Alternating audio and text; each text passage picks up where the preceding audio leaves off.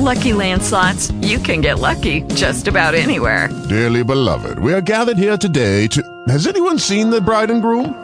Sorry, sorry, we're here. We were getting lucky in the limo and we lost track of time.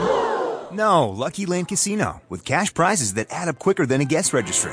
In that case, I pronounce you lucky. Play for free at LuckyLandSlots.com. Daily bonuses are waiting. No purchase necessary. Void where prohibited by law. 18 plus. Terms and conditions apply. See website for details.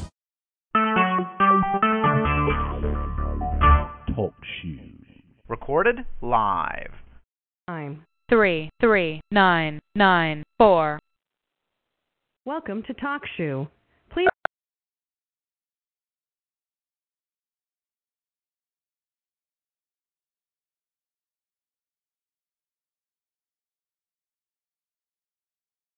Your entry is not valid or your call is not scheduled at this time. Three, three. Welcome to TalkShoe. Please enter the call ID followed by the pound key. You may access the call up to 15 minutes before its scheduled start time.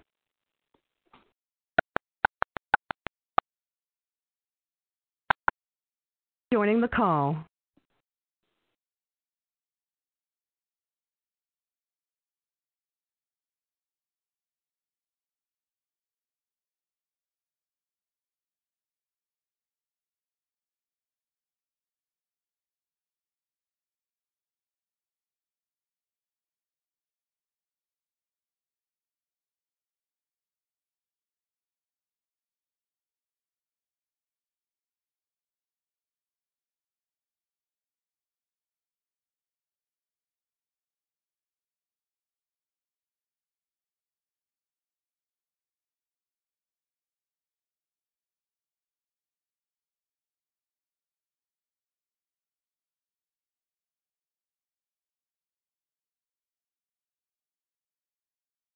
Hello, hello. Hey, Angela. Welcome, welcome. Uh, let's see here.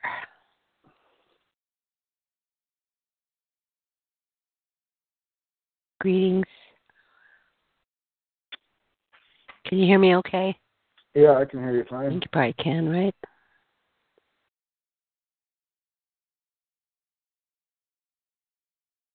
Testing one, two, three. Testing, testing. All right. Thank you, Gus. Nice to see you here. Um, let's see, we've got uh, eight minutes left, so I need to go get a glass of water, and I'll be right back.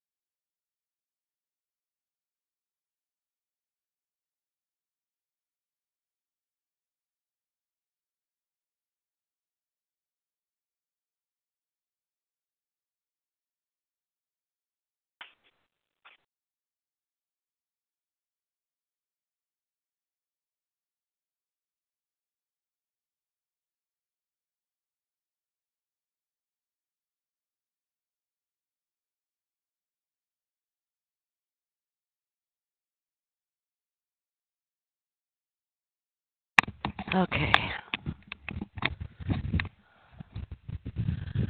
Ah. Shaman is East Tennessee. Oh, all right. Oh, thank you. That's very kind of you, Rocco. I'm fine, thank you.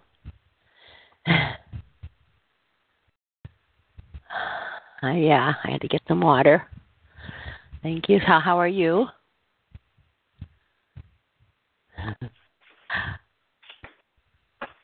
Is guest number four? Okay, let me go ahead and I'll unmute him. And East Ten. Well, I have two East Tennessees. Nope, I have. Oh, there we go. Okay, did I unmute the right people? Uh, hey, Angela. Hi. Who's you- this? This is JC. Hi, JC. And And Angela, this Shaman. is Shaman. That's me. hi, Shaman. Hey, how are you? Nice to speak with. I'm okay. Nice to speak with you guys. Well, Can, thanks for do I having us sound on. okay? Or, oh, my pleasure. My fan isn't disturbing the sound, is it? Nope. I don't hear it. Oh, okay, good. I got this little spongy thing over the mouthpiece, so that should work. All right, what time is it? We still have two minutes. So uh get your water, whatever you need. Ready to go. Yeah, I'm still finishing eating some dinner. Okay. Okay. We have another East Tennessee. It says ex Knoxville. Uh, Uh, that's what yours says too. Do we have two people on from the same phone, uh, or two different phones, or nope. because yours says East Tennessee, ex Knoxville, and then this one here says East Tennessee, ex Knoxville. Who's that? Oh no, but there will probably be a fair amount of East Tennessee. I would think. Huh? I would think that What? there would be a fair amount of East Tennessee people on the call tonight. Oh, okay. Yeah, yeah, there'll be many. There'll probably be many on. Uh, Gus said you have him muted, Angela. Oh, okay. Do you want me to unmute you, Gus? And let me go ahead and mute East Tennessee back out. There you go. Okay, and Gus, you are. You are unmuted. Can you still hear me, Angela? Yeah, loud and okay. clear. just making sure. Everybody's good. I don't know you guys, but Gus said you're going to talk common law or something. Yeah, we're Or something. Oh, that's okay. Let's see. Is it time? Not yet. One more minute. Yeah, hold on. a We'll minute. get it going here. How you how you been? Who? You. Who's? Me? Oh, I'm Yeah. you know hanging in here, trying to clean out my garage. Yeah. oh God, good. what a mess. Gotta get that done before the heat gets uh gets too hot. Well, the thing is, you know, I I have I have a storage container, uh, like a garage storage, Yeah. and they just went up, jacked up the rent again. So I want to get it out of there, and I've got to make room in my garage so that I have room to store my storage, and the rest is going in the trash. I can't afford that anymore. yeah. Where are you at? I you closed, down by I Los closed up my shop. I'm in Culver City. Oh, when Oh, I nice. closed up my shop store, I had you know excess refrigerators, washers, dryers. So I'm getting rid of all of that crap I had here. Good. I don't care. Yeah. Oh, it's Yeah. six o'clock. All right. Let's get this show going. So hold on.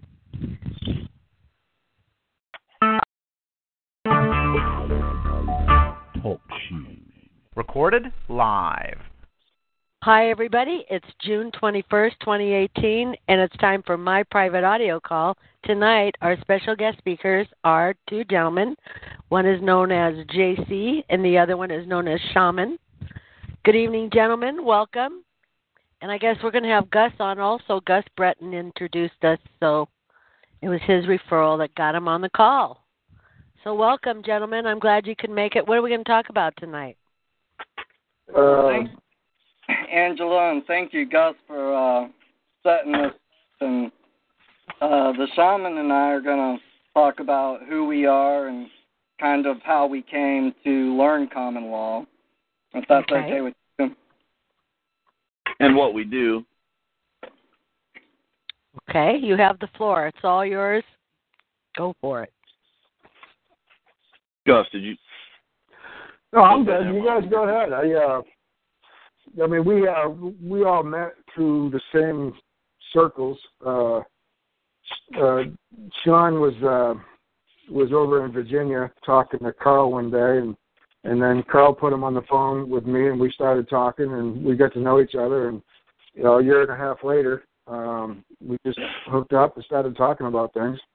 And uh, JC, uh, you know, same thing. You know, so somehow we ended up on the phone, and uh, I didn't even know they knew each other.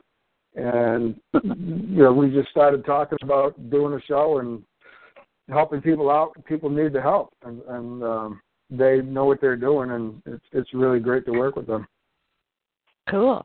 It's always Yeah. good to have new people on. We we produce new people.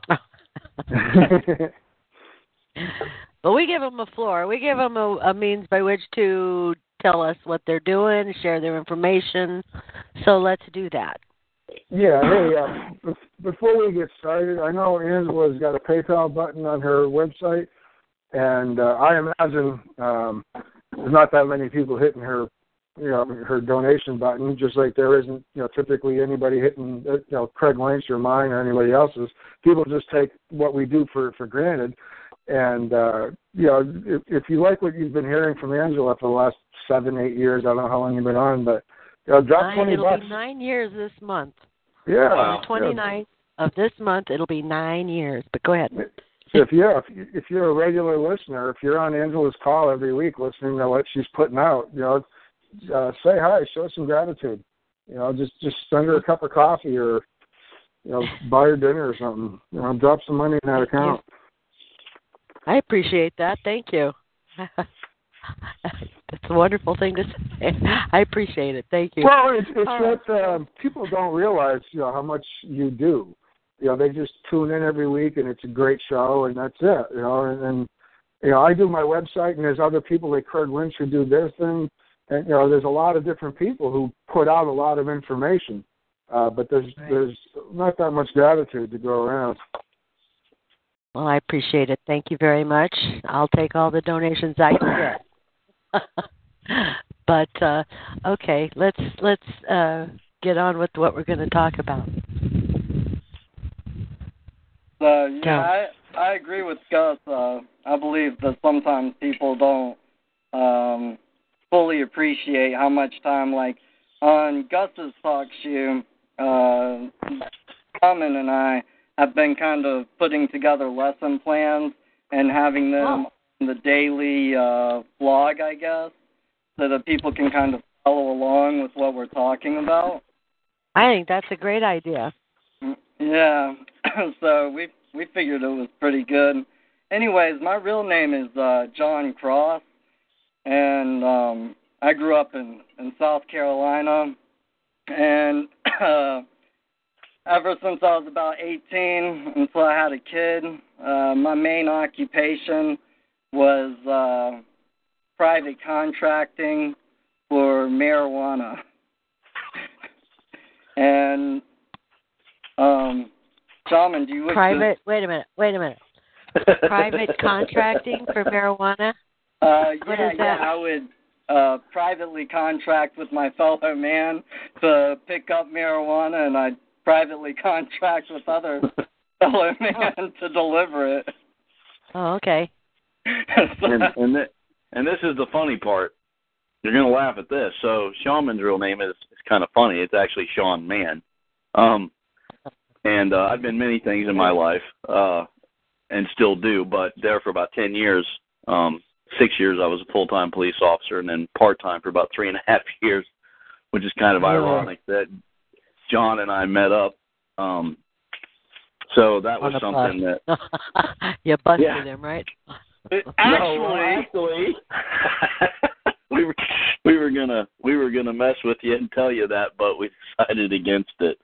Um, no, that would have been that would have been the icing on the cake if that had happened. Yeah. Uh, but uh, what's really ironic about it though is the fact that he came from one side of the fence and I came from the other side of the fence, and we actually met where real law begins, and uh, that's a pretty interesting story, and it puts us in a pretty unique perspective on law, how it operates on both sides, and um, it gives us some insight that a lot of other people don't have the luxury of having because not many people know cops that are studying true common law or willing to teach it, even if they did understand it.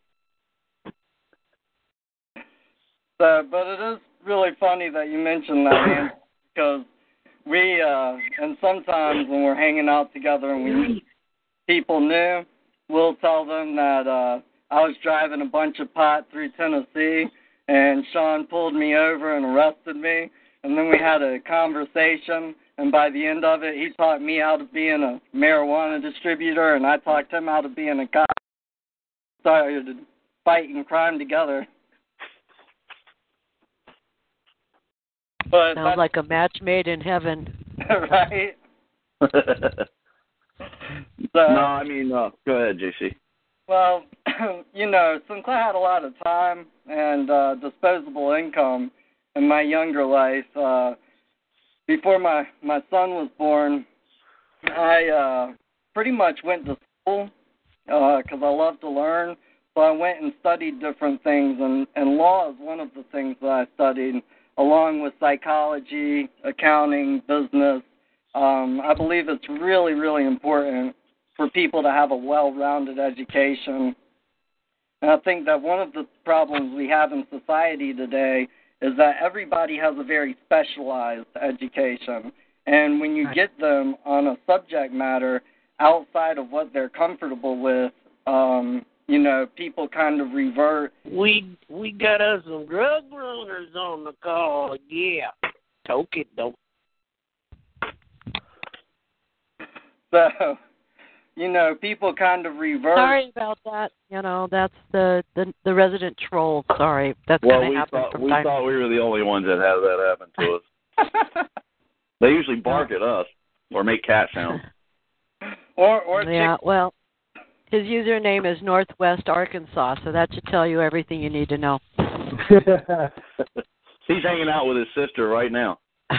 yeah, probably, probably, a, probably a product of his mother and uncle. oh, Southern family. Uh-huh. Hey. Hey, go ahead. Don't let it disrupt. I'll try to be out faster on the the mute button as I can. Problem is there's a delay. I hit the mute and then there's still a couple of seconds that they get to stay on before it you know registers, but okay. Hopefully that's the only one we have to deal with. Now let's not have any more further interruptions and go on with what you were saying. I'm sorry. Uh, Sorry. Um, just I was saying that when people, when you start to get people with these specialized education kind of out of their comfort zone of what they know, uh, they Your go back sister to, has pretty mouth there, boy. My to the There go. indoctrination. You know, they go back to the indoctrination mentality. So what what Sean and I are really trying to do is we're trying to educate people, and not just on the common law, but on general education together. Uh, a couple of shows that we've done have been about history and how America has been formed, and then um, Sean pretty much runs the show every Saturday night, uh, dealing with the spiritual and the father, and how the father then to actually walking into court and standing as a man and not being afraid, not being scared, and moving forward with your life. And so with that, I'm going to hand it over to Sean. Yeah, I mean, you have tons of gurus and teachers. Um, not and not to imply that we know everything because that's not what we're saying. But it is well rounded. I mean, I'm a musician, an artist. Uh, I can do just any construction. I've been a cop, a fireman, uh, a vagabond. I've actually been homeless for a time when I was in California, which is actually kind of fun. And um, like he said, I've been to seminary, so we have a pretty rounded perspective of things. And you have all these people, you know, you hear gurus teaching things and and teaching things about what law enforcement thinks or how they act. And you know for me it's been hard to not say anything because i purposely haven't said anything about what i did because sometimes that makes people nervous or untrusting because i know that that that can hinder relationships. But it actually if people will think about it it gives me a heck of an insight to be able to help. And the things that john's done make him unique to help. And then when you add gus into the mix I mean, you're aware of his background. When the three of us came together, it was really kind of magical to us. Um, the personalities really click. The knowledge level clicks. Uh, we actually took Gus had us take a I forget what it was called. It was some kind of personality test, and we all scored the, almost exactly the same. So, you know, we're we're teaching people not just the one two thing I'm done. We're trying to teach them from point A to point Z and not only how to do stuff but why you're doing it.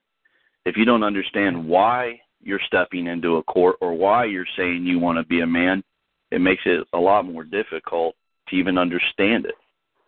Yeah. You know? Mm-hmm. We hear tons of stuff from people that just doesn't make any sense at all and they don't know history. They don't go back and study. They don't go back and find the root of what it was. You can't just go back 30 years. You got to go back two, three, four hundred years, sometimes further, to be able to get an answer. You know. Mm. Go ahead, JC. We'll try bouncing off one another tonight. Right. yeah, well, I would say um, the thing that mainly got me to go and really hit the law library really hard. You know, spending week after week of studying case law, corpus juris secundum. Um, I made a YouTube channel uh, called Just Conspiracy, and the 13 videos, 12 videos, really kind of go through pictures that I took out of a law book. And, uh, you know, I asked some questions and kind of pieced things together as, as I kind of uh, developed a knowledge and tried to share, you know, my experience with what was going on. And then the last six are a little bit more artistic. But the main thing that gave me the motivation for doing this is that now I have a six year old child, and when he was born, it really dawned on me that if the people don't start getting together and standing with one another and uh, doing the right thing now, my child will probably never know what rights are. And that's a really scary thought to me because with what I was doing for my life, my rights are very, very personal to me. Um, I'm going to say two things that I love about cops. And the first one directly relates to the second one. And the first thing I love about cops is that they are underpaid. They do not get enough for what they do. They have to go out on calls that I wouldn't dream of walking on the scene to of my own free will. And because they are underpaid, they're typically not very well educated. So if people know their rights and they just stay quiet and you know play the game, the the worst thing I think anybody can do when they're getting arrested or uh you know they're going to court or whatever's going on is try to fight the other side. You know, it's not a fight. I used to tell people don't run from the cops, it makes you look guilty. You know, just the fact that you're running makes you look guilty. And Sean and I spend a lot of time talking to people about how not to act as a defendant. You know, you don't have to explain why you have a right. All you got to do is exercise your right. And once you start defending a position that's correct, you know, you look combative to the other side. And as soon as you become combative with the other side, then they can fight back. And they have more guns, they have more manpower, and they they own the system, so they're gonna win. So, That's for sure. Yeah. Yeah, I mean that's for sure. I tell everybody never break the pop off, never break the pop rule when you're talking to a cop, and that's pissing off the police. That doesn't mean that you kiss their butt, but there's a way of handling. Like we did a show last night, and there was a gentleman from Virginia, and he was talking about all the things he was saying to cops on the side of the road, and all in my mind I could think of was the cop would have put up with that for about three to five minutes, and he would have pulled him through the window and there was really no reason for him. You know, the guy meant well, and it was information, but you know, you have to. Un- he he and everybody on the call has to understand that those guys have a job to do, and they are not trained in law, and some are bad, some are very bad. That's one of the reasons why I left it. Um, I struggled quite a bit with some of the the hierarchy of that, and I struggled toward the end, a lot of the things that I was doing made me uncomfortable because I was I just didn't feel right doing it. And then when I had a meeting with a guy, I guess it would have been around 2010, maybe. I uh I learned about Barron versus the mayor of City of Baltimore case, and when I read that, that's where that was pretty much the case that opened my eyes to oh my gosh, a lot of the stuff I did as a cop was just freaking wrong. And uh so it put me on my studying and um it's kind of interesting that the way John and I met was I had a big um case that I was kind of under learning by the skin of my teeth and by the seat of my pants and he was helping another guy and through that guy is how John and I met on a speakerphone one night when I was in Nashville and uh, we've been pretty much inseparable since.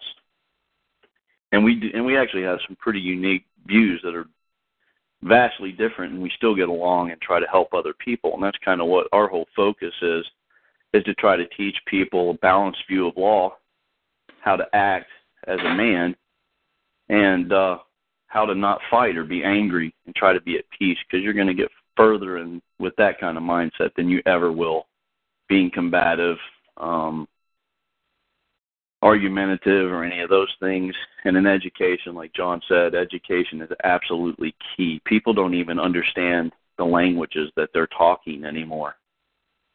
The, the court language is not English.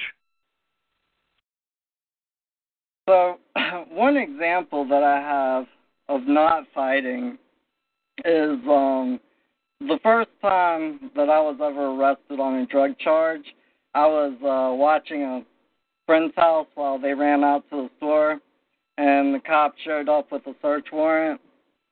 And uh, you know, obviously they put me in handcuffs and sat me down in the kitchen and you know, one of the officers was sitting there talking to me. And then this other officer comes in and he puts down two ounces of marijuana. And uh, at that point in time, you know, the officer's like, okay, now you're under arrest.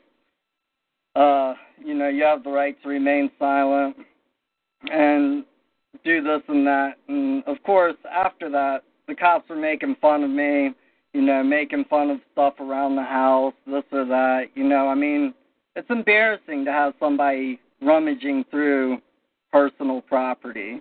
You know, nobody wants anybody coming into their house, ripping it apart. And it wasn't even my house. You know, like I wasn't even renting it. And I just looked at the officer who was doing that and I was like, Man, I don't see why you're making fun of me.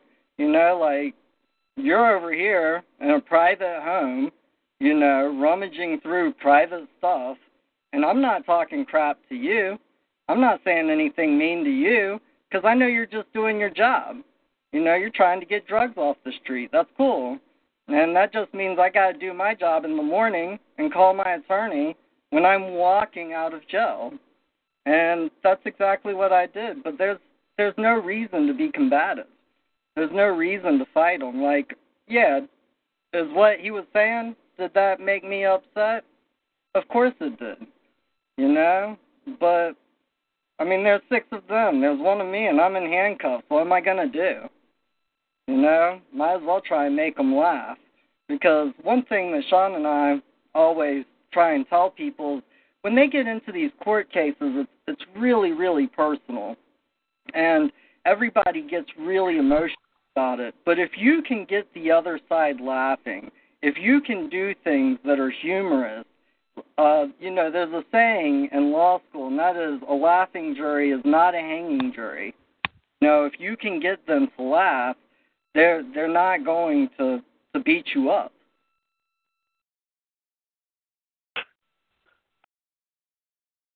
At least you hope they don't. Nowadays, one of the things that we're running into because we're we're actually going to court quite a bit with people and helping people, and the the level of education, not only on the, this side, I don't know what to call our side, um, but even the other side, uh, people be shocked to know that even a lot of attorneys don't know law.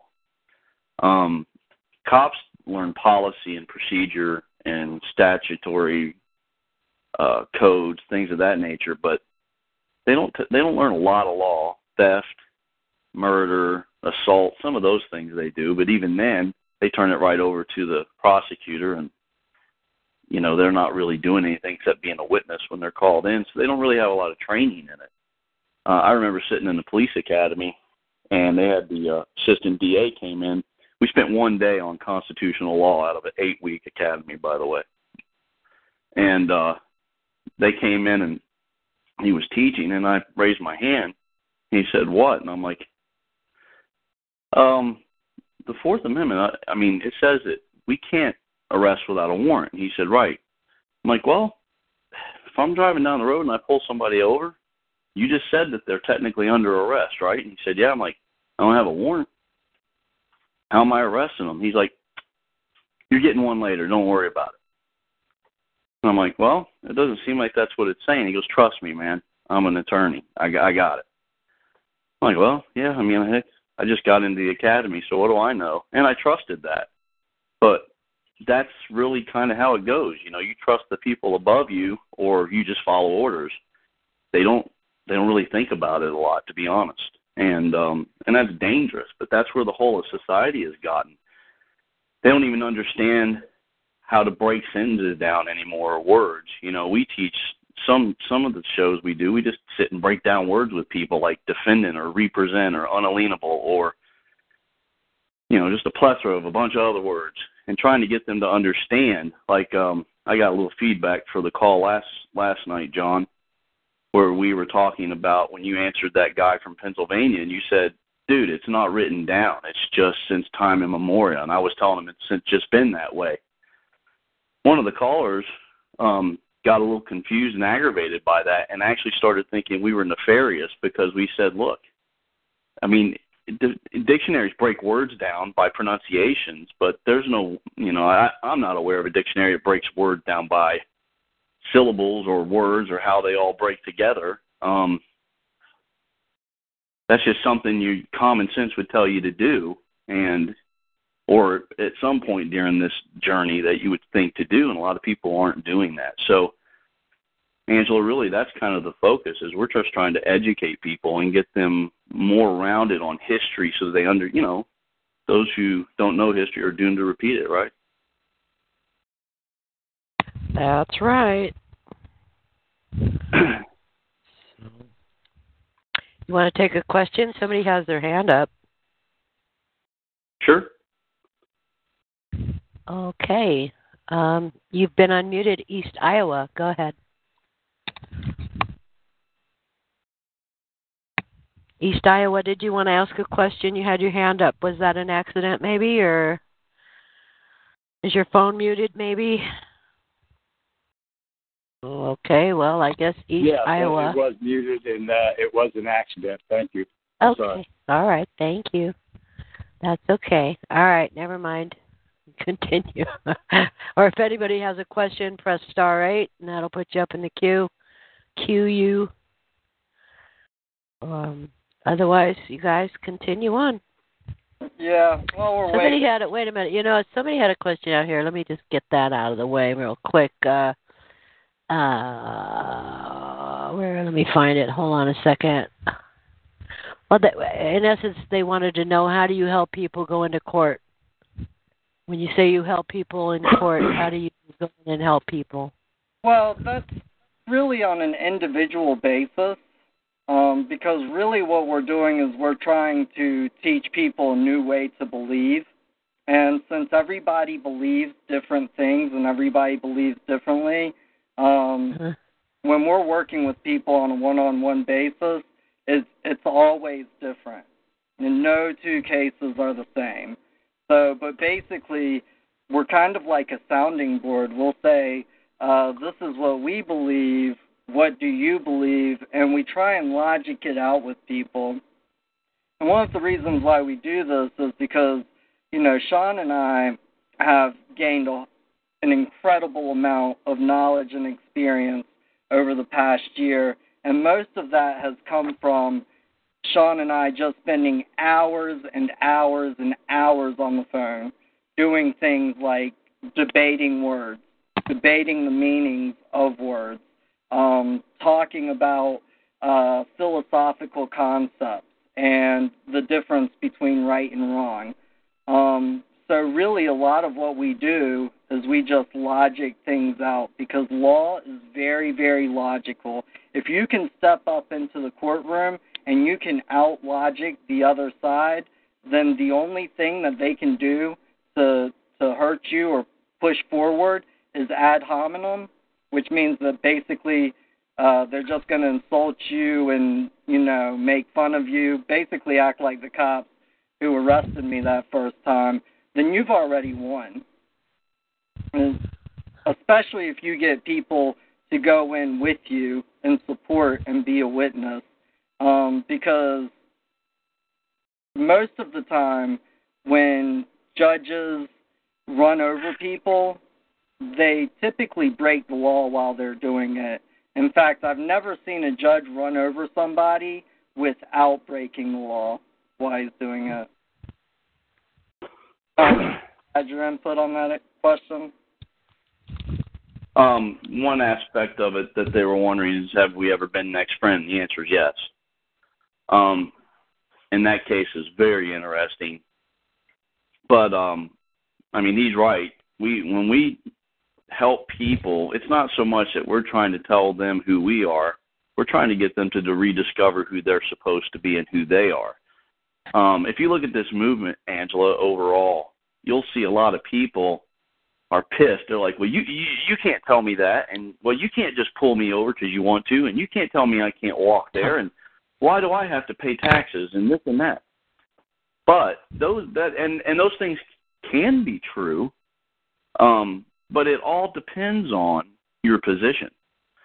Um, and ignorance and fear, ignorance leads to fear, fear leads to suffering. In Master Yoda's famous little speech with Luke, they, uh, you know, it's like John was saying with words, you know, like, a, a, you know, statutes.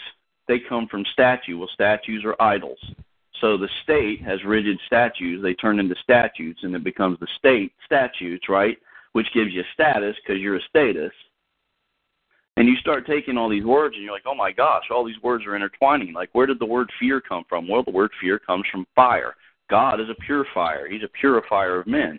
And then you're put through trials. You're put through a trial. When you start breaking these words down and you start relating them back to what they derived from, you start like defending. If you're deregulating or demasculating or any D thing, you're taking away. If you're fending for yourself, you're in the act of doing.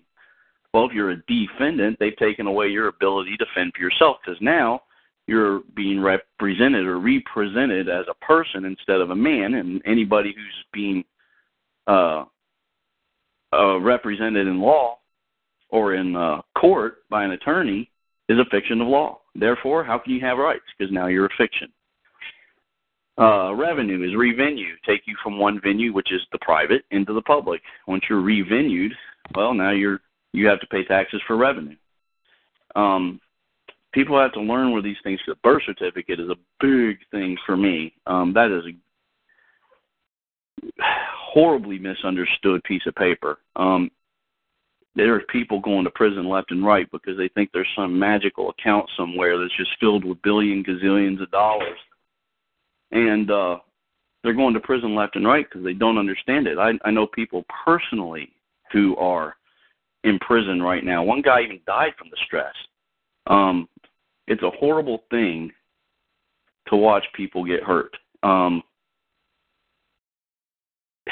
people got to find out what's going on and that's where the unity comes from. You know, we all have different gifts. You have a wonderful gift of oratory, uh, patience. We've listened to you for quite a while, and you know, John has a gift. I have a gift. Uh, Gus has gifts, and all the callers on here have a gift. And if we can all come together and figure out those strengths and accept our weaknesses and accept our strengths and see how we can help benefit one another, just like that case where the next friend thing happened we brought like eight people with us. It made it very difficult for them. I mean, we were definitely a pain in their neck. Um, we drove them up the wall and we smiled the entire time. We never raised our voice. We never got out of line. We were always polite. They knew us on a first name basis by the time the whole thing was over. Um, and it was a great experience for everybody involved because they got a front row seat to seeing things. And you know, there's nothing beats experience, guys. When, you can read was four thousand books. This Do was, what? at When the, was that? This was at the end of uh, 2017, and in fact, uh, in in November, um, my buddy got up and he just basically said, "Where's the accuser?" And they had to switch up judges on him every single time he said that, because the judge would always say, "I don't know where the accuser is. I don't know who the accuser is because."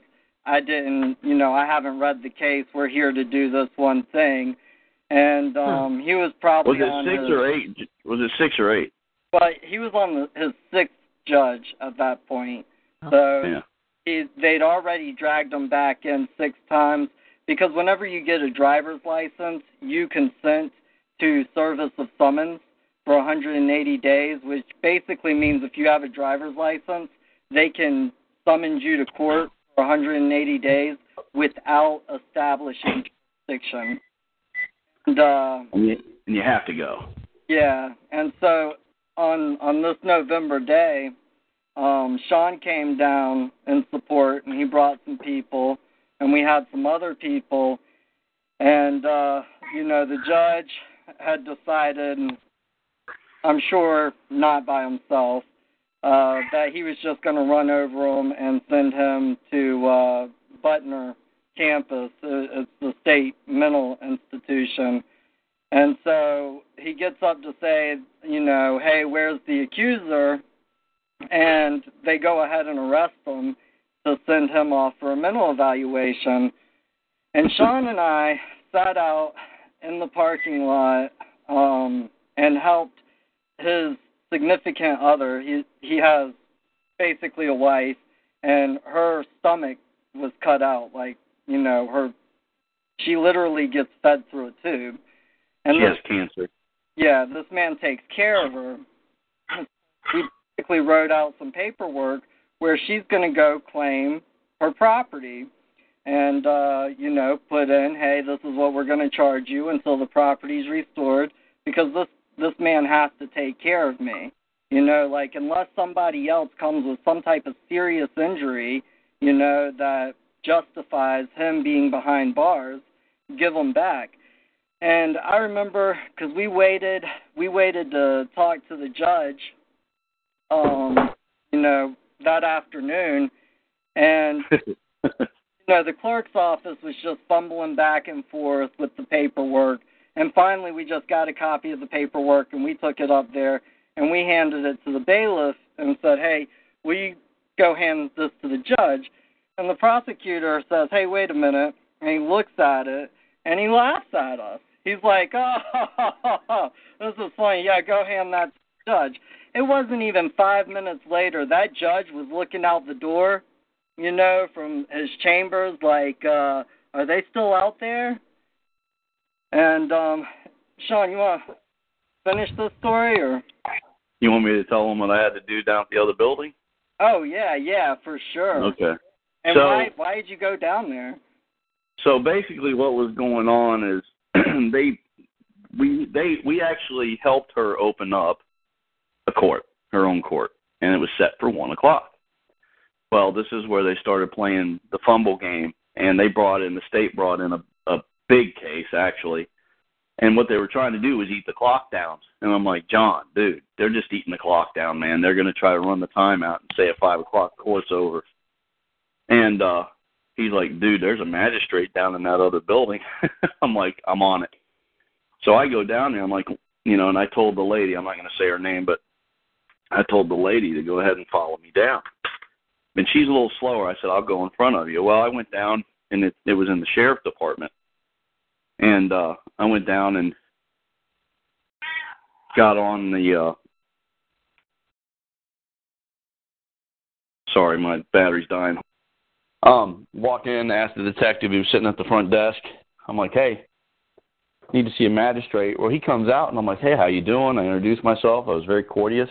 And I said, Well, you see this lady walking across the parking lot? And he's like, Yeah. I said, Well, we're going to have to require that you open up. She's going to require that you open up a uh, a court. He said, Well, what for? I said, Well, she needs to move an action, a common law action against. And I said the the guy's name, and this dude started visibly shaking. Um, he was very upset, and he's like, "Man, I, I'm I'm not. I I can't do that." I'm like, "Sir, with all respect," I said, "When she's not asking." It's a requirement. That's your job. That's the whole reason you're here. He started stuttering. He's like, "I'm not. I'm not going against the superior court judge." I'm like, "You're not going against the superior court judge, sir. You're going against the man." And she and he wronged this woman. I said, "Do you see the one with the bag hanging out of her stomach?" And uh he literally he's like, "I'm I'm not going against the superior court judge." And he went in the back and locked the door. I mean, he he just left. And so I went back upstairs and I told John what was going on. And so we we did the waiting game, and that's when we got to you know the course they did. They bled the clock out till five o'clock, and uh and then John stood up and said something. John, you can take it over from there. Uh, they uh they closed. They were closing the court down, and of course the bailiff's like, you know, court's closed for the day. All you guys gotta get out of here. And so I stood up and I looked up at the judge, and it was it was pretty interesting. You know, like we were pushing the paperwork just to see if he'd fall into the conflict of interest by hearing it. And um so I get up and I'm like, "Are you ordering clothes for the day?" And um, you know, the bailiffs are like, "You guys better go home." If you know it's good for you. And I'm like, no, no, no. Man up there in the black robe, are you ordering court closed for the day? And he said, y'all better get out of here and get home before you don't make it home tonight. And that was basically all I was going for. Like, thanks for getting that threat on an open court record. And, and that man, he knew that he could not close court. He knew that he did not have the authority to close court for the day because court is 24 hours a day, seven days a week, and that's just how it is. And so, of course, we're walking out of the courthouse because we're going to try and make it home that night. and, uh, you know, we're like, okay, well, now we're going to take our group of eight people and we're going to go down to the sheriff's department. And there were probably eight to 12 sheriffs outside of the sheriff's department. When we started walking down there, they literally ran inside to the sheriff's department and locked all of the doors. he's he's not making that up. I mean, they literally went into the building, locked the sheriff's department down at 15 after 5. And so we go up to the door and it says, "Hey, if you have, you know, a complaint to make after hours or this or that's going on, go to the side door if you got to get the magistrate." Okay, so we go to the side door and we ring the bell. And of course, by this point, you know, we've spent a couple of minutes there. They know that we're not just going away. So somebody answers, they're like, "Can we help you?" Yeah, you can. Uh, I wish to see a magistrate. Like this woman, this woman was awesome. Uh, we didn't her on this. She just picked it up and ran with it. She's like, "I require to see a magistrate," and they're like, "Sorry, we don't have magistrates right now. We're all out for the day." And she's like, "What you mean you ain't got no magistrate? What if somebody just stabbed me in the neck and stole my purse? Wouldn't you have a magistrate then?"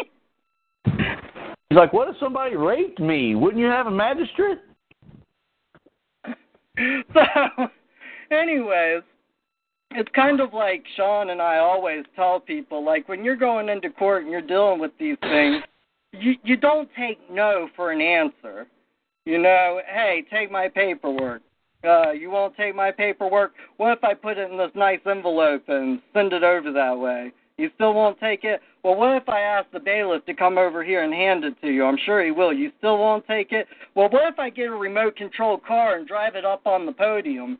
You know, you have to come up with very creative ways of exercising your rights and expressing that you're exercising your rights.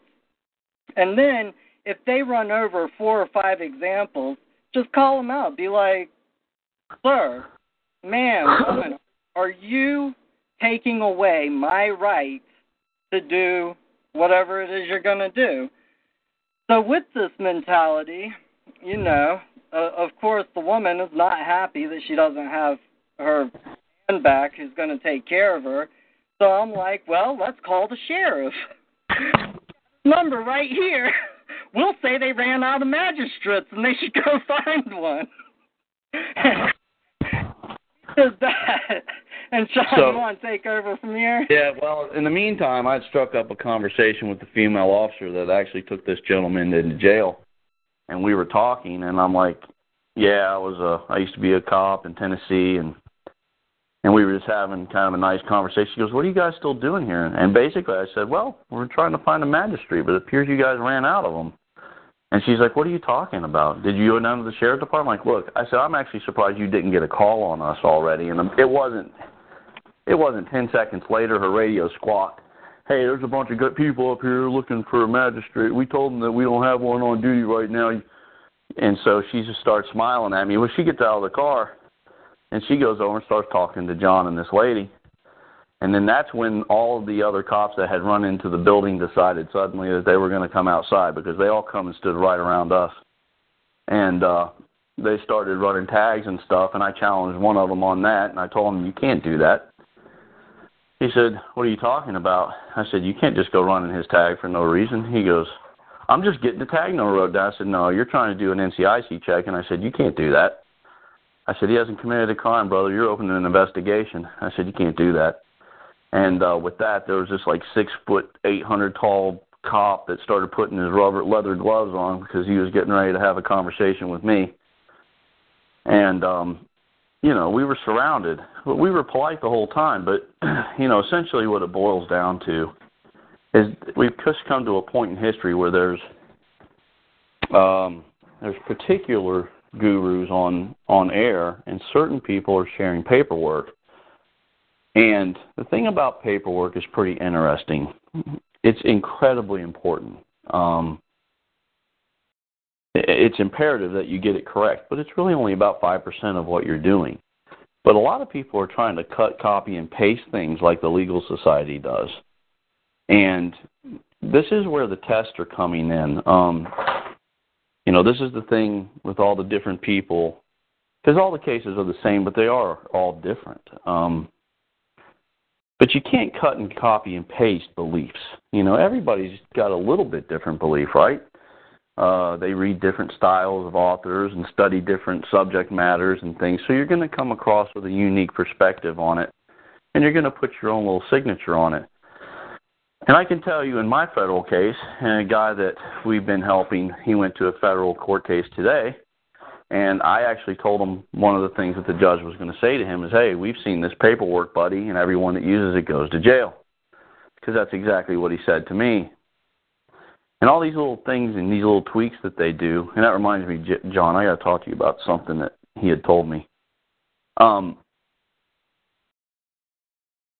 they're they're going to check every piece of paper and they're going to test you. Sometimes they just flat out lie to you and act like the paperwork is stupid and it's not going to do any good when it's tearing the place apart. Um, you've got to know who you are and what you're doing, or uh, you're going to get hammered. Um, you can't. This cut copy paste thing isn't going to work very very often. Right. Um, maybe in certain situations, but not most anymore. I have a question. Uh, yeah. Hey, Someone in the audience is asking, JC, did you go to court today? Uh, yes, yes, I did. I, Which I, what happened? Um, Sean and I take a pretty active stance not to talk about active cases on radio shows because we've we've noticed a common theme in the past, and that is when people get on and start talking about active cases, they tend to get hammered, and so just out of respect, any case that we talk about is closed. Okay. So unless it's an that active person case. wants to then. talk about it. I, Yeah, I will say that it went really, really well. I'll say that much. Um, but Okay. beyond that, you're just going to have to wait until the case is closed. But I will finish up what happened uh, with my buddy. So, anyways, it became really apparent that we weren't going to get a magistrate that night. And so I ended up convincing his wife, "Hey, let me just take you home, and I'll bring you back here at 8:30 in the morning when they open, and we'll start laying more pressure on them because that's one of the things that people really got to do. Okay, like people take a stand and then they get ran over, and then everybody throws up their hands and they're like, "Oh, I'm going to give up." Okay, you can't do that. You have to stay on top of these people. And uh, I'll tell a funny story later where I actually learned that lesson from. But three days later, Sean and I go back in to open the court because we had a, a time and a date set up, and they were supposed to have a magistrate ready for us, and you know we had a room, we had everything set up the way it was supposed to be, and I actually believe that that audio. He went down on dog on a bone. I actually believe that audio is on Gus's talk shoe. I believe it's Really?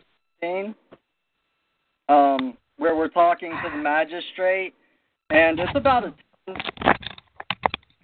It's really good. I would suggest that people go listen to it. Um, but they deny. Gus, what's the, wait a minute, wait a minute. Gus, what's the call ID on your call on your phone on your call? My uh, my call uh, my talk show is one three four zero eight four, and it's episode one fifteen where I uploaded uh, that conversation that he's talking about. Okay, I just put it in the chat also. All right. Another thing is uh, so that's one three four zero one three four zero eight four. correct. Yep. Episode one fifteen. Okay, got it. It's in the chat. Go ahead. Okay. Okay, so kind of interesting. You know, we like Sean and I actually gave that as a gift to people, kind of coming out to say, "Hey, here we are," and uh, you know, some people weren't very appreciative of that gift. Kind of like some people don't ever hit the donate button, and for people like Sean and myself, like I personally don't do anything besides this, and I solely live on donations. Okay, so if you're not donating, um, I'm I'm not eating. Anyway, listen to that audio. A couple of people brought up, well, see, y'all didn't open up your court of record. Yeah, you're right. They did not open up a court of law that particular day.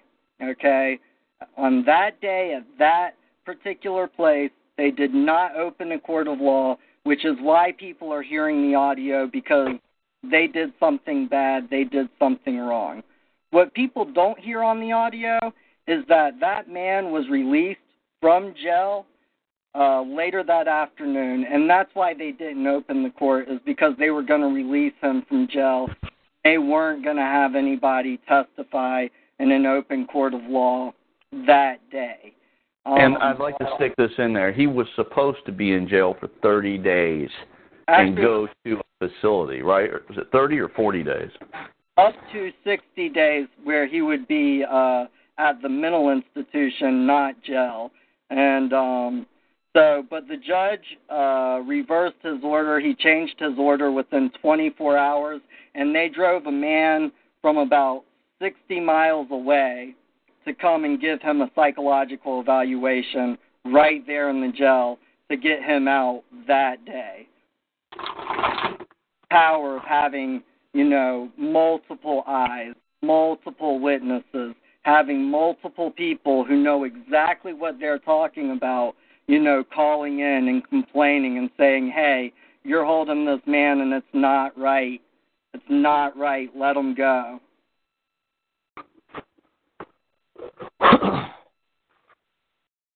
I think that's about the end of that story. But it was a pretty good story. I thought it was. Yeah, I mean, it took it takes the knowledge, it takes being tenacious and long suffering, patient. Uh, you got to have a pair of nads because they will try to scare the living piss out of you. Um, they're going to use intimidation because once you get past law and honor, all you have is tyranny. Um, and we recently got some information from another court on another issue that uh, gave us some hope because we were actually worried that maybe we were reaching that point of complete lawlessness where a lot of people feel we already are, but we don't really believe that. Um, what we do believe is that it's going to be a really, really hard struggle, not a fight. There's nothing to fight, guys. If you have some, it's like, um, in my humble opinion, reserving your rights. How can you reserve something? That'd be like you owning a restaurant calling that restaurant to reserve the table. Um, there's nothing to reserve; it's yours. So, learning who and what you are, and then being willing to stand by that till the death, and then having the love for your fellow man to go support him in that decision, and being a good witness, and uh, holding these people accountable through honor. Because um, ultimately, they do things like go to church or uh, the Ruritan meetings or restaurants and family members and all these other things, and they don't really want their name drugged through the mud where they look like horrible people, and all the people around them start figuring out that maybe they're not doing the thing that they said that they would do. That's the kind of pressure that you can lay, and that's a lot better than violence. Hey, Angela, are there are there any other questions? Or anybody with their any. hand? Uh, I mean, I I don't see any. If anybody wants to ask a question, press star eight. Oh, there we go. Um, Liberty FPG. You've been unmuted. Go ahead. You have a question? Thank you. This is uh, Peter from Pennsylvania. Hi, Peter. Hello. Um, quick question for you. Um, when you challenge jur- jurisdiction, I mean, when a, when a court asks you to plead guilty or not guilty, there's in essence trying to get jurisdiction over you. Now, when when you challenge that jurisdiction, are you doing that by the notices, or do you have to verbally say that or write that in a notice that you challenge the jurisdiction? Basically, we make it pretty much a rule of thumb not to write down some type of like motion of jurisdiction challenge. Uh, whenever you're challenging jurisdiction, you're not necessarily saying that you're challenging jurisdiction. Um, you declare that they don't have certain qualities that qualify the jurisdiction. Um, and when they answer that declaration, law, uh, proving how they established jurisdiction, then jurisdiction established on the record. So, but I mean, really simply, it's kind of like uh, Sean was talking about the birth certificate earlier, and we've all seen people talk about the social security number and the citizen of the United States, like all of these different persons. And when you write like a notice of appearance and you're appearing at court or before court or however you wish to write that notice, and you say, I am man who appear, who manifest at, around, before, front of, um, you know, court, whatever you wish to write, then that right there, the jurisdictional challenge in and of itself. Okay, yeah, that's what I thought. Yeah, sometimes you. It's like we always say, never an, you know, try never to a- answer the question they ask you. Always answer the question you wish they'd asked you. Hey, say, say that again. A lot of times you try to answer the question you wish they'd asked you instead of answering the question that they did ask. Like, um, gosh, today's would have been a perfect example of that court case. But like, Oh, I was thinking about it, man. Yeah, don't. But it's like, do you understand what? I'm, that's still Peter, right? This guy from last night. Yeah. Yeah, I mean, you're you're because you don't understand what they're writing, right? I mean, you got to think about that in a lot of situations, but you're also not. You can comprehend it, and they know you're not an idiot, even though you should be. So you've got to figure out ways to answer things without answering them. So if they're saying you're a U.S. citizen, you don't start arguing that you're not and why. You can just say I am man, and then the burden of proof is on who to prove you're not. And how are they going to prove you're not standing there in front of them? I mean, what are you going to say? I'm not he- here. Right. Yeah. You know, but you don't you don't have to sit there and argue the citizenry thing. I mean, look, the reality is there's one way to become a citizen. One way. You have to go into a court and you have to swear allegiance to the United States. And then that's a court record. People say, "Well, I was born in the United States." Not if you're in Virginia or Tennessee or your mama's belly. Um, they get, you know, they get kind of chasing the rabbit. Just if you just you you're trying to get across your point of view, and that's what. So like like he was saying with the jurisdictional challenge, if you if you're a man, only man, then you can't be a driver or a defendant or a respondent or a citizen. You see? So you're really answering the question you wish they'd asked you, which is, are you man or a citizen? Oh, I'm man. Yeah, I got that. I was just. Uh, Yeah. I don't know. Some people will say that they're challenging the jurisdiction or whatnot, and and it, it seems like, from what I've been listening to you guys and studying this stuff, it's just making that declaration of you being a man that you're basically challenging the jurisdiction without saying it. Yeah. Yeah, you are. Um, but the thing is, is in your particular case, you should probably go back to Gus's call a week ago, where we gave you some really good ideas on the answer of that. Um, And unless we're getting paid, we're not going to keep going over the same thing over and over and over again. If your paperwork is correct, this is something that uh, Sean and I tell everybody before they go into court. If your paperwork is correct and your logic is correct, it does not matter what the judge says. It does not matter what the prosecutor says. It does not matter what the officer getting up on the stand says. What matters is what you say. That's all that matters in the room. Okay, and a great example of this is when Gus caught his gun charge, and he went in there. Is, is that is that the plaintiff? Gus, you want you want to tell everybody about that experience for those who don't know? Yeah, I, I got. Uh, I was out about three in the morning. I just finished breakfast. I was giving somebody a ride, and uh we got pulled over because I failed to use uh my left hand turn signal and it was not in the nicest part of town but it's the only place to get you know a bite to eat at one am on on uh, at the end of mother's day and so uh that's where we were and when they pulled us over the guy that I was with apparently got nervous and stuck his gun behind my seat. I never saw him do it and I never saw the gun, but they found the gun and it's the same thing you know, it was a it was a 45, uh, a silver and black 45, which I'd seen on his hip for three or four years. So yeah, I'm assuming it was his. But uh, as a convicted felon from 2004, they were trying to press that against me.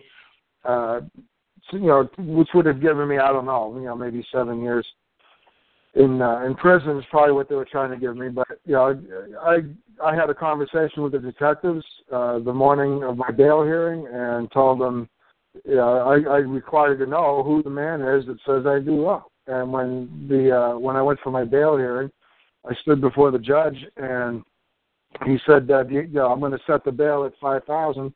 Do you have anything to say? I said, well, uh, you know, I, I talked to the detectives, and they told me that there's no man uh, saying I do wrong. So I don't know why you're even setting bail. I, you know, I should be getting out of here. You know, and that's it. There's, there's nothing to press on. And so I made bail a couple of days later. Put some paperwork into the county re- county recorder's office. I mean, the uh, county prosecutor's office, letting him know that I was going to court next week in a district court, and that I was going to recommend uh, that I was. You know, I told the I was telling the judge of the district court that I wanted everything forwarded to the county prosecutor's office so we can go before the grand jury. And uh, the reason I wanted to do that is the chief of police is bearing false false witness against me uh, with that ticket. And uh, so the hearing it's on uh, my my YouTube channel, Gus uh, Breton. But basically, uh, at that hearing, the top, his name was Jerry Maguire, which is kind of cool, and he was, you know, he said his thing, and the and, and the prosecutor said, you know, his thing, and I did my thing. You know, I st- I stayed on my side of the fence. I mean, I, I walked through the bar. I never sat down. I stood there. I was counting ceiling tiles. I was looking at the back door. I was waiting. I was looking for the man that says I do wrong. And the, the the place was packed with cops and defendants and attorneys. It was a it was a uh, preliminary uh, not a preliminary, a uh, probable cause hearing day, and everybody there was for probable cause, and so those are all felons, all felony charges that they were uh, charged with. And if you listen to the recording, I, they they tried to get, they did their thing, and I ignored them, and I did my thing. I, you know, I wish to know who's who's charging me, who's laying claim against me, where's the man that says I do wrong, and every time I thought I had written just a few things on a little three by five card, and basically it was my notices in shorthand. And uh, so I repeated the stuff that was in my notices. I'm a man. Uh, I'm here to, to remain in honor and to settle whatever controversies before the court, and I require to face my accuser. Bring the plaintiff in and let's get going. And I just kept hammering on that point and uh, the following week, the judge did what I asked him to do, which is to send it over to the county prosecutor's office, and uh, they just dropped it. You know, they, they didn't because uh, I called I told Dennis Hogan, the, the county prosecutor, who's a pretty decent guy. Uh, I I've met him a few times, uh, while he was campaigning. And I had, you know, told him flat out, if you go before the grand jury with this, you know, you better take me with me. You better take me with you because I'm planning on pressing charges against uh, David Mara, the chief of police, for bearing false witness against me. And so, just listen to the audio, but uh, you know, every time I spoke to him, I, I spoke to him man to man. I never spoke to him as a person or as a defendant. I was just a man looking to stay in honor. It's kind of interesting you said that because I just watched that video before the show started on YouTube. Yeah. Yeah, and did you hear what he did? Like Yeah. every time they asked him a question, he answered the question he wished they'd asked him. Right, right, yeah, yeah. All right? Yep. And just so that everybody knows, whenever Sean and I have somebody that we're working with on something criminal, we always send them Gus's video, tell them to watch Which um, religious. what, what's the title of that video on YouTube? It's I semicolon man in question marks. Then it's uh it says require court of record um colon trial by jury by way of the American common law. Require court of record. Right. And it goes trial by jury by way of the American common law. If you want, I can send, I can email a link some, you know, wherever Yeah, yeah. By way of a common law, did you say?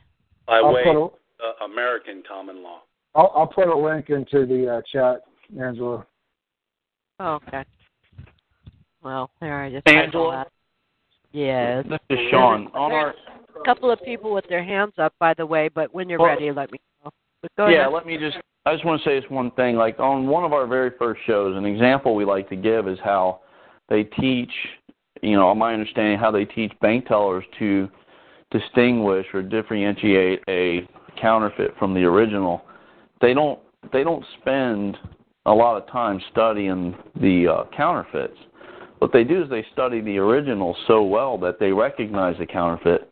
So one of the things that we notice a lot with people we help there's a there's a two words what if but what if the judge does this or what if the prosecutor says this but what if this guy says this or what if that and uh just yesterday i just looked at the guy and i said well let me ask you a question if i came into a room and i told you that you were a girl named rhonda and not really a guy named blank would you believe me and he said well no i said well what if i said that uh you know, your your name was this and you were really this. And I just went through this kind of, you know, couple three things and he's like, No, of course not. I'm like, then why do you why do you respond to a citizen or a defendant or a respondent?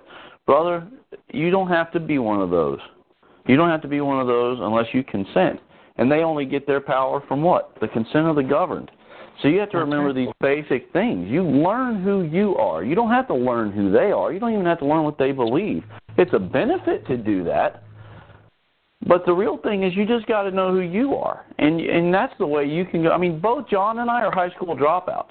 I have a GED and so does John. Like we didn't go to we didn't finish up that and all that stuff. Um we learned what we needed to learn and we got out.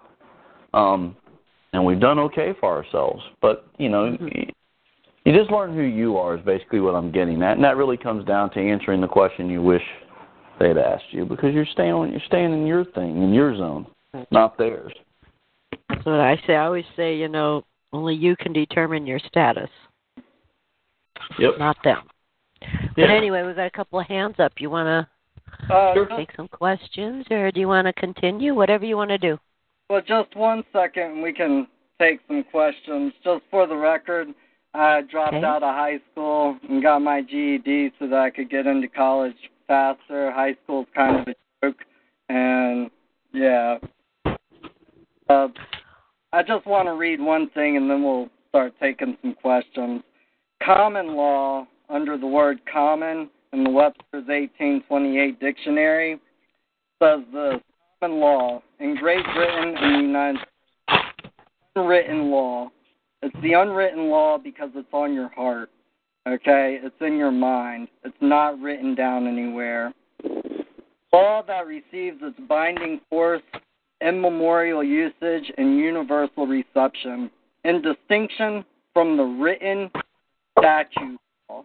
Okay? Most people believe that the written law is the statute law, but it says or statute law. Written law is case law. Case law is written down and it's saved in in uh, the decisions of the courts and in the records of the courts.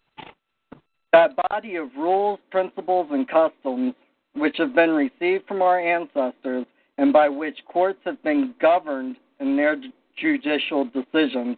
So the courts are governed by the common law, by the law of rights, uh, natural law, if you will.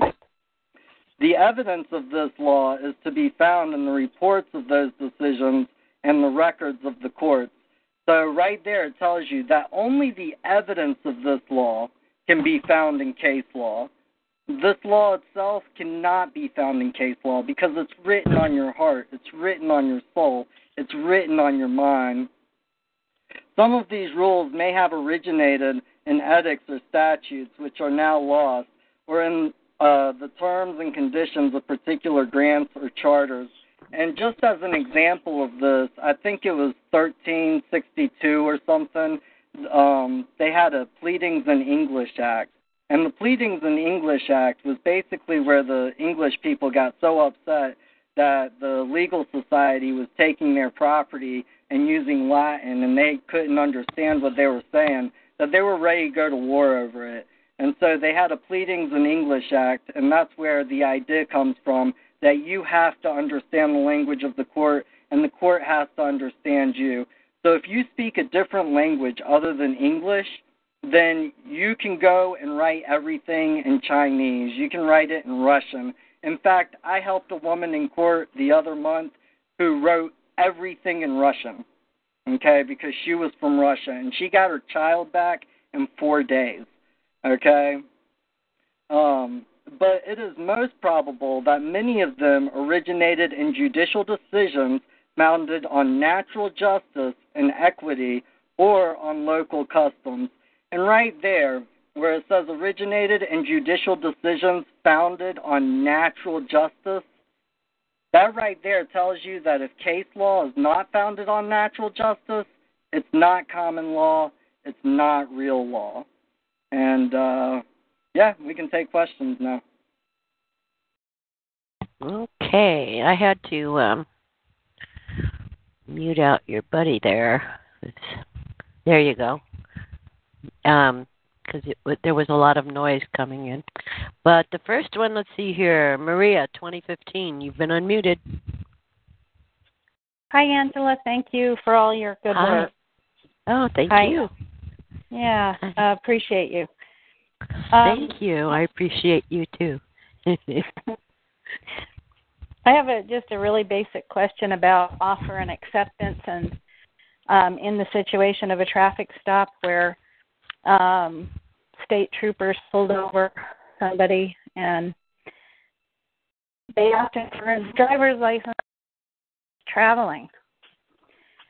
So they went back to the car and I guess called in a few other people and came back to the car, tried to give him the business and just said, No, I'm just traveling.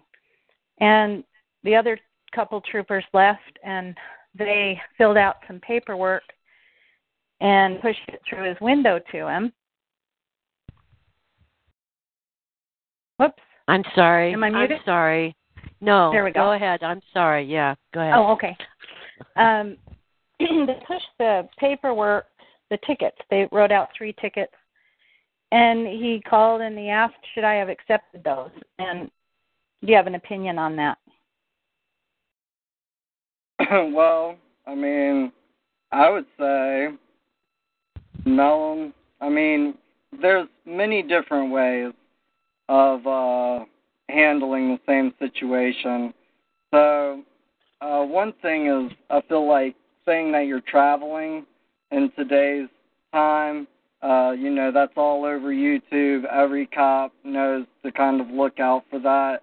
I would just ask them, like, if they ask me for my driver's license and I really didn't wish to give it to them, I'd just ask them if they're going to use that against me in a court of law. Um, but in that particular situation, if he did not accept it, and it's pretty obvious that he was refusing, um, well, they basically made him take it while they were armed, uh, and I would just make copies of the tickets and mail them to the court clerk and explain what happened. Like, hey, this this armed man came up and gave me these tickets and summons me to court. Uh, I did not accept the offer, and I wish for this to be a part of the record. All right. Sounds good. Thanks. Yeah, thank and you. you can sign it NA too, non-assumpsit. Like you just put Non-assumpsit. NA and then sign your name. Yep. Okay. Yeah, All right, but thanks, guys. It sounded like they just pushed it through the window, so it sounded like he didn't even sign it anyways. No. Uh-uh. So I, I will actually talk about this uh, case that happened one time because it's over, and uh, somebody I knew, um, lo and behold, got caught with marijuana. Uh, imagine that. Anyways, they called me up, and the officer was at their house uh, with a warrant of arrest for somebody who wasn't there, and basically forced their way into the house, saw an ounce of marijuana, um, wrote them a ticket, and then wrote down their phone number in case he wanted to rat somebody out and get the ticket taken away.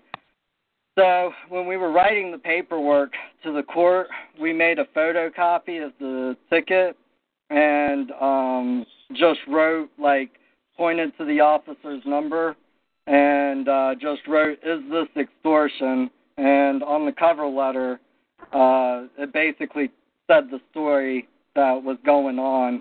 And of course, they said wrote them back and said, "Hey, don't bother coming in. Um, we're just going to go ahead and throw this out." Hey JC, uh, there's I've been hearing a lot of people who, um, you know, a, a cop will show up at the door and and knock and say, "I'm looking for so and so. I heard they were here in your house, and I'm going to search the house." And uh, the, you know, No, you're not.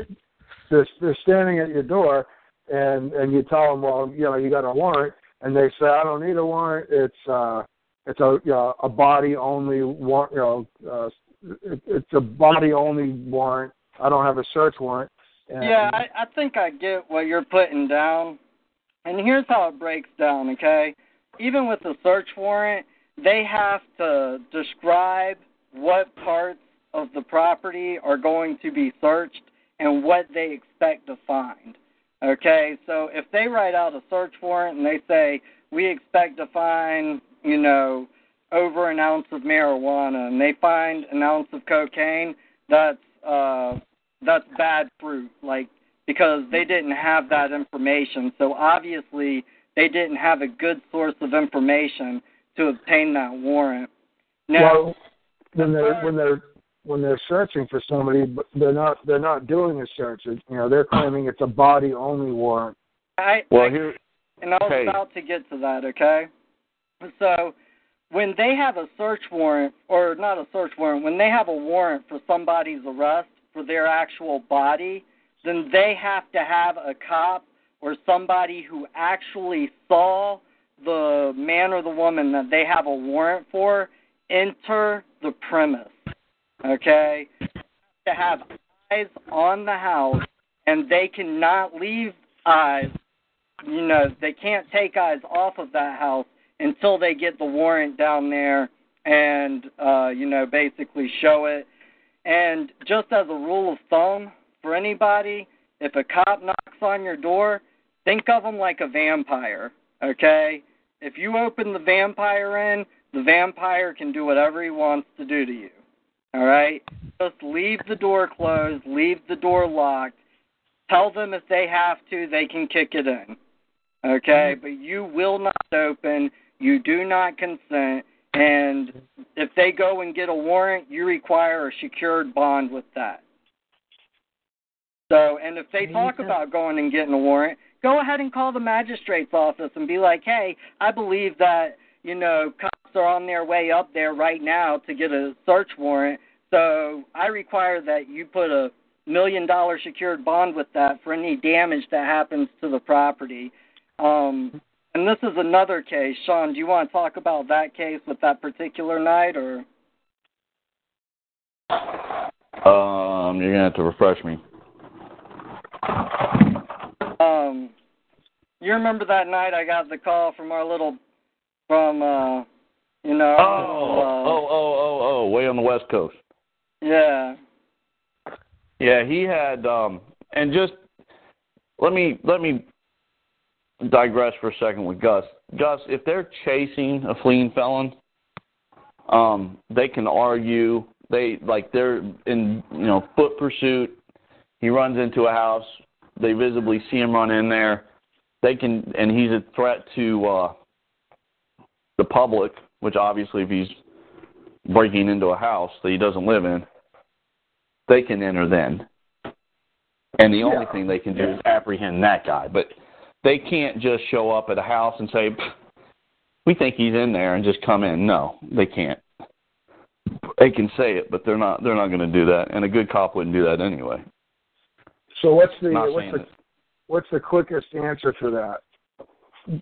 Quickest answer: you don't open the door. Well, I know that Well, people people open the door all the time. Well, then they should not, because. Yeah, I mean that's the quickest answer. You don't open the door. If somebody you don't know, that's the first thing you tell your kids is don't talk to strangers. Yeah. I mean, I mean, I don't. The thing is, is they're going to try and use every means at their disposal verbally to try to get in threat, coercion, intimidation. We're going to get a warrant. Say fine, go get a warrant. When I was a cop, I used to have people tell me they're going to sue me all the time. I said, great, get in line. You know, when you do it, I'll believe it. Until then, whatever. Um, it's and it and it really is because a lot of times they're bluffing anyway, and uh but the, but John's right. They they're going to have to have somebody with eyes on that house saying that the perp's in there, and then you know they got to keep eyes in the house. They can't just go going in any house they wish. And, and, and the easy answer is you don't answer the door, and if they kick the door in, then you just open your own action. You go after them, especially if the guy ain't in there that they're looking for. Um, the uh, thing that John asked me to talk about, we've actually done this twice. One was a little bit more intense. The other one was just kind of fun. Uh, Okay, but let me mention before you get started there we've got three people with their hands up waiting to ask questions. So just so you know. But go ahead. When John, you're ready, you want to we'll take the questions. questions? You want to take the questions first, and then if we have time, get to that story. Well, I'll just run through the story real quick. Basically, a buddy of mine called me up at 6:30 in the evening, and a DEA uh, task force officer came up and talked to him. It was clear that they were going to go get a warrant. He called down to the magistrate, required that they send a bond, and they all pulled off. Um, we can take questions. What did they what were they going after? Well, I thought you wanted me to go into it, man. Sorry. Yeah, but we got questions to answer. So I mean, yeah, yeah, yeah. know what they were looking for, Angela. I don't Yeah. mean to like cut you off. I, all I know is that this man called me. Uh, the DEA task force was there. They were talking to him. I could hear them over the Bluetooth that he had on. And uh, as soon as that guy walked away, I told him to run into the house, lock the door, and um, two officers pulled off. One stayed there to keep the eyes on the house, and I told him to call down to the magistrate's office and require um, a bond to accompany a search warrant if they were getting a search warrant for that house. And the uh, other officer pulled off a couple hours later. They never came with a search warrant. They would have. Well, I'm wondering if it was a murder charge, if they would have instead. Uh, it- it was- I mean, if it was just like a pot or something, it's, you know, they're not going to risk it. But would they just go in if it was some like if they thought the guy committed murder, or Uh, do you think they still would have backed off with the Well, threat of You them know, if, having if, to get a bond? if somebody committed murder, um, then I believe that they should be arrested. You know, Well, yeah, me too. Uh, like so that that's kind of a different thing. It, it was the DEA. They they were basically looking for drugs. Um, okay, So, so but it's not worth their. Yeah, I gotcha. if somebody commits Okay. violent crime, man, you know that's where cops and their jobs and you know, the legal society. That's where that stuff actually comes into good use. Uh, well, usually it's the cops doing the shooting, but we won't go there. Um, Money Mike has got a question. Go ahead, Mike. You've been unmuted. Yeah, hello. Hello. Yeah, sorry for the background noise. I'll try to keep it to a minimum. My question actually is for Gus. My question actually is for Gus. Um, hey, since uh, JC and Shaman did their uh, big reveal as they uh, said they would, uh, good job, by the way, guys. Uh, what of the possibility maybe you or if you wish to save this for another call with Angela, uh, maybe you do your because you've been talking about wanting to do this too, do your own little big reveal uh, about Karl Lentz. I did that. I did that. Uh, it's on Do- Doziak's uh, talk show. I mean, uh, on his It's YouTube on, channel. it's on what? It's on. you Uh, got stepped on. it- it's on Doziak's uh, uh, YouTube channel. It, it, if you go on YouTube and, and you look at uh, Gus calls out, or Gus flips on Karl, or Gus finally flips on Karl, or something like that. It's on YouTube already. Yeah, it's Gus finally flips on Karl. Okay, I'm done, Angela. Thank you. You're welcome. Thank you. Thanks, Mike. Okay, next next up is uh, Nuke Welder. Hello, hello. Hello. Charles. Hi. Uh, hi. So I had a question. I'm sorry I got in late on the call, and Oh. uh, we're doing our our work. We've done you know common law writs, mandamus, and different issues, trying to come back on cases that are six years old. And most recently, the uh, I got a couple of traffic tickets, and from 2012. So we we went after it from different angles. The most recent one is using the uh, the so-called ticket and putting it before the court to make the court determine whether or not that it's a, a valid compl- uh, whether or not the complaint states facts upon which that they could uh, have a cause of action. So it seems similar. I mean, I'm I'm uh, I have a fair background in common law, but just curious about what your approach is on on a after the fact void judgment challenging the complaint as being insufficient on its face. You really don't. Um, what you would have to do is go back and reopen the case, and then just you could ask a basic thing. You don't want to go with the Rule 12B thing, and I kind of sense that's what you did. No, I didn't. No, I went Okay, well the way you were saying it, the simple way would be to to go back if it's a judgment and uh, void the judgment because there was no accuser. That's what I'm doing. Yeah, I mean that's the that's the simple So- answer. Well, there was an there there was a, a, an accuser called the, called the people of the state. Right? That's not an accuser, brother. Okay. Then if there's if they're going to say that, uh, well, I understand that, that that that's not the name of a guy, right? A man who said that. Right. There's no. But anyway, that means uh, there's no accuser. Yeah. Hey, no, I agree with that. So, And uh, Hey, just to answer this for everybody on the call, an accuser is somebody that you actually did wrong to. You actually caused them harm, injury, or loss. An officer of the state who's writing you a ticket for from the people of that state, he's just a witness, not an accuser. Right. Right. Well, that's that's why when you come back on the uh, using the in California, it's uh, a motion for void judgment, uh, 473D, saying that the complaint is insufficient. Now, it can be insufficient for a number of reasons, but it has to have a short, plain statement of the jurisdiction of the court. That's where you have to have the accuser, right? It has to have all the elements of, of what an actual complaint would be. That includes an injured party. That includes that the court has jurisdiction over the issue, which in this case they claim is criminal. However, there's no criminal statement on there. There's just a statement, uh, conclusory statement that you violated a statute. Which, so anyway, I just want to get your take on it because we're going to Yeah, have that no. hearing on Thursday, and that's when I'm going to find out what they have to say about it. And none of those things you mentioned are actually in law.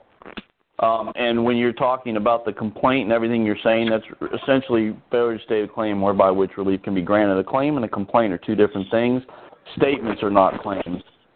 Witnesses are not claims. There is no they. Um, so the problem is is they they have no case because there's no accuser. So you've got to go back all the way. Like again, you know, ask the question that you wish they'd ask you. So all these other things are rabbits you're chasing. Like you don't need to know all those things. The only thing you need to know is who you are and who's the man that said I did wrong. Um, the uh, again, one of the most wonderful examples is Gus's video that we mentioned earlier. They just you you don't even object to what they're doing. You don't challenge them. You let them do whatever they're going to do in their world. They're going to proceed with their world, but their world doesn't mean anything in the world of man. And um, I know it may sound like that isn't true, but all you have to do is listen to Gus's video, and there's your evidence that it's absolutely true. Well, let me let me say that, and not to argue with you. I mean, I agree with that in principle. Nevertheless, there is there is a judgment in the court that was rendered, and now by their by the rule that they call it res judicata, then the state comes to collect the money from you by uh, making a uh, what do they call it? By attaching your wages. And if mm-hmm. you sue the state and say, "Hey, you can't do that," the state comes back and say, "Not only can we do it, we have a duty to do it because there's a good judgment in that court, and until that judgment is made void, uh, we're not only required we're required to do it." So okay. So uh, honestly, I'll say it again. Hey, wait I'll just a minute. Okay. honestly, if if I were the attorney taking um a suit like go like somebody came back and sued the state uh for basically doing what you were talking about um and they were trying to move that as a common law action not only would I get the ju- judgment upheld but I would probably get you sanctioned and fined in some kind of way um, for abuse of the legal process because you can't sue a state in a common law action. The state doesn't actually exist. A common law action is only man against man. It's not man against state. It's not man against corporation. It's not corporation against man. It's not state against man. I'm uh, I'm I'm uh, sorry, I got interrupted here. Yeah, I didn't sue the state. I sued the state. Uh, I sued the state. Uh, Selvi Stanislaus herself, who claims to be the chief officer, the, the executive officer of the tax collection department of the state of California. Uh, okay, so you you sued the executive officer of the state of California. I sued her in her official capacity. Yeah. Okay, well, if you're suing her in her official capacity, her official capacity, fiction of the imagination. The exact same rule applies. Well, then it wasn't her that did it, was it? It was not her that did it. It was the official capacity that did it, and the official capacity does not really exist. Nevertheless, that's the that's the claimed authority under which that that they did the the uh, the, the seizure of the money based upon. I know it's a mat, you know, but I'm, what I'm saying is is that okay? If you're going to say that that you have to sue a person. Well, I did sue a person. Her name's Selvi Stanislaus. I'm not, hey, and, I'm not uh, that you right? have now, person. So, wait, wait, wait. How would you do it? Well, see, you got to sue a man or a woman, okay? And when you're going after a man or a woman who acts as a state official, you better mm-hmm. have a really good reason. Okay, like if you go after them because they made some judgment on a traffic ticket, they are going to laugh that out of court so fast it's not even funny. The entire way that I learned the process from front to back Get and how go yeah. all the way was because I was me who whited out numbers on a contract and replaced them something that benefited him more. And they told me basically to go pound salt. All right? And that's why I stuck at it, kept going, and know what I know now. And if they're right. willing to do that for an attorney, who really did something wrong, they're definitely going to throw out something like traffic tickets and going after a state official. And this is where uh, somebody that we were talking about earlier this evening, who won't be named, but his initials are KL, he's really getting people hurt and messed up because he's telling everybody, go go file a claim. One two cents is I'm done. One two cents is I'm done. And all these people are going out and they're filing claims, and honestly, it's making our side look really bad. Right. Uh, I didn't do that also, but but uh, my original question was, if you have a ticket that you that's been judged against you in a traffic case, then what remedy would you apply as common law versus the remedy that I'm applying, which is 473D, motion for void judgment under the statute? Okay, as soon as you go for 4WDV or whatever that is, you just gave the judge jurisdiction and he absolutely has the right to use his judicial discretion. Um, judges, statutes do not apply to judges. Judges act in law. Uh, they do not have to go by statutes. Attorneys have to go by statutes, and that's why attorneys can only act at law. A judge has to act in law. And if you listen pretty carefully earlier, Sean pretty much explained it. He said that you have to take it back to the original action. You have to go back and reopen the original action and challenge jurisdiction. And I thought about it, and we agree with ourselves. That's probably how I would do it too. Well, that is what this is, by the way. It's a challenge to the jurisdiction of the court because there is no there's no complaint before the court upon which that they can act. But as because soon as you start no throwing in that statutes and that legal language, and are you licensed to act as an attorney? Let me just. I'm licensed to act as my own attorney You're licensed to act as your own attorney. in that I don't need one. That's correct. Okay, well, as soon as you start acting like your own attorney, there's a saying in the in the legal profession, and that is only a fool would represent himself. Because as soon as you act as your own attorney, a turn means to hand over goods or services from one lord to another. EY, the suffix EY, means the act of doing or characterized by. So when you act as your own attorney, you are literally turning yourself over to the court instead of the father who has secured your rights for you. And Right. Well, I Uh, disagree with a couple of things you said there, but I'm not here to take over your call, so uh, I'll just leave it at that. But it, you know, uh, I appreciate your guys' perspective and that you're doing the hard work too. So you're if you're in the courts and you're helping people, then I, you know, uh, I just want to give you guys uh, props for that and say, you know, good job, and we appreciate your help. Uh, thank you, and we we appreciate your questions.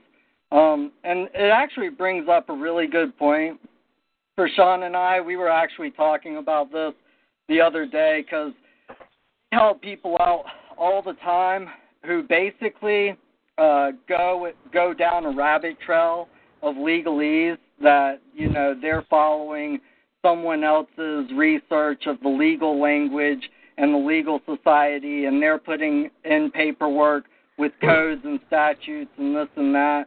And you know basically we told them look if if you're going to go that route if you're going to go the legal route and the code route and the statutory route and all of that stuff like go hire a professional who went to college for it and who's licensed by the state uh, to use that stuff because you can't. I mean, even though you can act as your own attorney, you are not licensed to interpret codes and statutes. Um, I went to school. but I understand what a complaint is.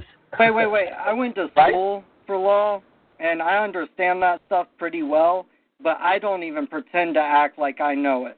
Because, you know, whatever it is can always left up to the judicial discretion. And if you're going against the grain, if you're going against the system, they will always go against you. Well, truth is truth, and if it's a yes or no question, then uh, I, you know, maybe, maybe. I mean, it's going to have to be pretty blatant, right? Blatant. It's going to have to be a blatant lie to say that the document that we're looking at contains the things necessary in order for them to uh, bring me to court. Well, Because it doesn't. On its face, it's it's on its face. It doesn't have the things required. Just like if you filed your action, it would not, and it, re, it didn't have all the elements required for a common law action. It would be insufficient on its face as well, and therefore, then it doesn't give the court jurisdiction. They could throw it out, right? when I file a common law action, I don't give the court jurisdiction at all. Uh, the court is not there. I mean, you have to actually surrender the jurisdiction to the court when you file a common law action. Otherwise, you're basically the judge until you pull in a jury. But you still have to have an order when it's all said and done, and you can't write that order yourself. Oh, you It- absolutely it, it has to be done. It has to be done by a judicial officer, right? Called a judge. Uh, it Not it you. has to be signed by a judicial officer, but Thank you. the jury to rule in your favor, you can absolutely write the order yourself and have Right. the judicial officer. well, that yeah, if, you're right. That's not what I meant. But I mean, you write the order, and the judge signs it. That's what makes it lawful. No, that's it's what an makes order. it legal. That makes it Right. Like, yeah. yeah, I'm sorry. Hey, I don't want to let other people talk, so I don't want to take up all your time. But but uh, keep up the good work, and I appreciate it. Uh, thank you. All right, cheers. Thank you. Okay, let's see here. Next up is non-member. Go ahead, you've been unmuted.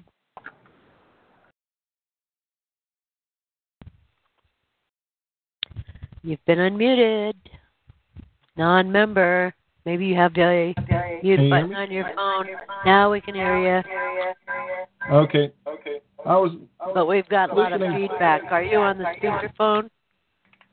Well, yeah, There I was trying to understand and hear some of the stuff that was going on tonight, and uh, I understand one of the, the guys was a cop or ex-cop and has a couple of cases or something. Can is there any way we can look it up on Pacer so we can determine some of the actions that were being uh, addressed tonight? And in addition to that, who's this KL guy? KL? That's Carlos. Oh, well, oh, yeah. Okay. Hey, uh, yeah, it was so confusing listening to some of the information going back and forth, and I was just trying to identify it because I was trying to find some credible information so I can uh, properly look it up. Because when you guys talk, you guys talk with a lot of information, and so Yeah. sometimes you know we like to go back There's- and look it up. There's uh th- there's a website where uh, John and Sean, uh, JC and Shaman, have uh, a web page, and it's at it's at redressfordummies.org, and you can What'd go you to say, sir? redress. I, I don't know your name, sir. Who, who am I speaking with? Re, re, it's redressfordummies.org. Yeah, this That's is the Gus. website. Okay. Yeah, Okay. and at redressfordummies.org, on the in the about section, you'll see about common law shamanism, and that's the information that JC and Shaman have put out as a study guide for people to get started with. At the bottom of that page is, So as is the well as guy is he the is he the cop or ex cop Yeah. with, the, with the case? yeah, his name is is is uh, Sean Mann. That's his name. Sean Man. So Yeah. is he still a cop? Because we know once a cop, always a cop. No, he's not still a cop. My email is at the bottom of that of every page, and Okay. and um, you you I can get in touch with me. because of the You- reverb on the phone. yeah, that's all right. You can you can find all the information you need there, and you can email me if you got any questions. Okay. I still don't know who me is though. I didn't hear you. This this is Gus. Oh, Gus. Oh, okay. All right. So my my my email is at the bottom of every every one of those pages. Okay. Well, one of you guys addressed earlier in reference to a warrant. Doesn't most warrants have to have a bond attached to them? Sean, you want to take that?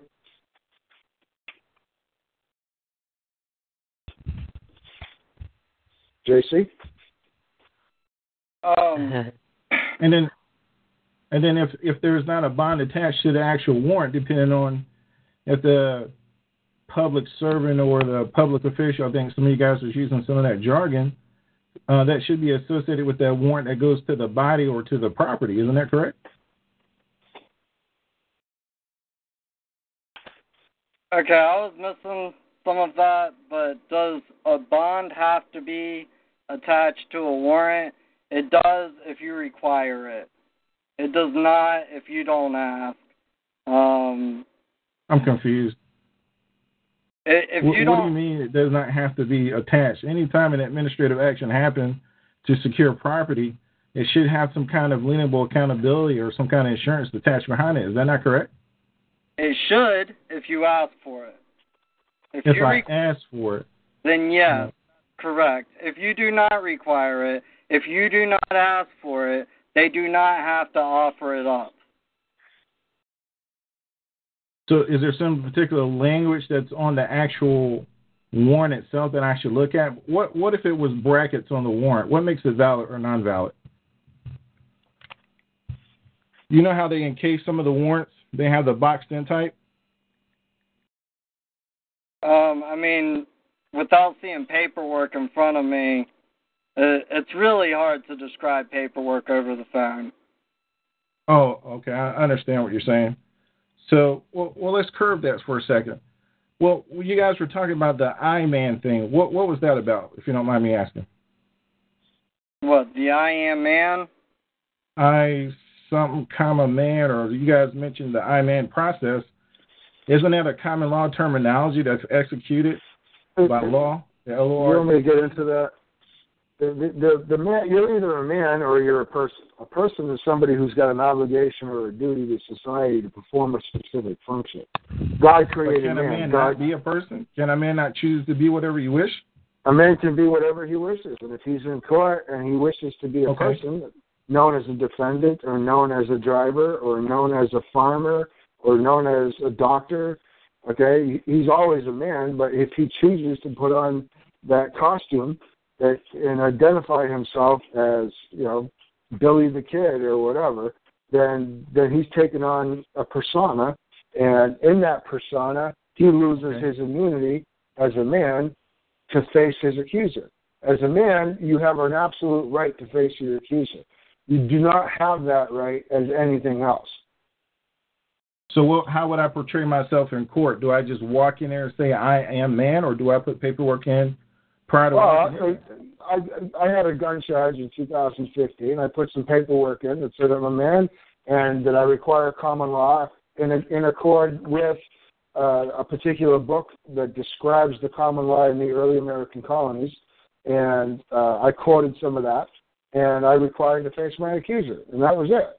And, and there's nothing complicated you- about it. So did you have help behind that process, do you have information that the study of that process, so we can take Yeah, a look it's- at that? I mean, did you study it, or did you have? I did study it. I did study it. It's in the book of Acts.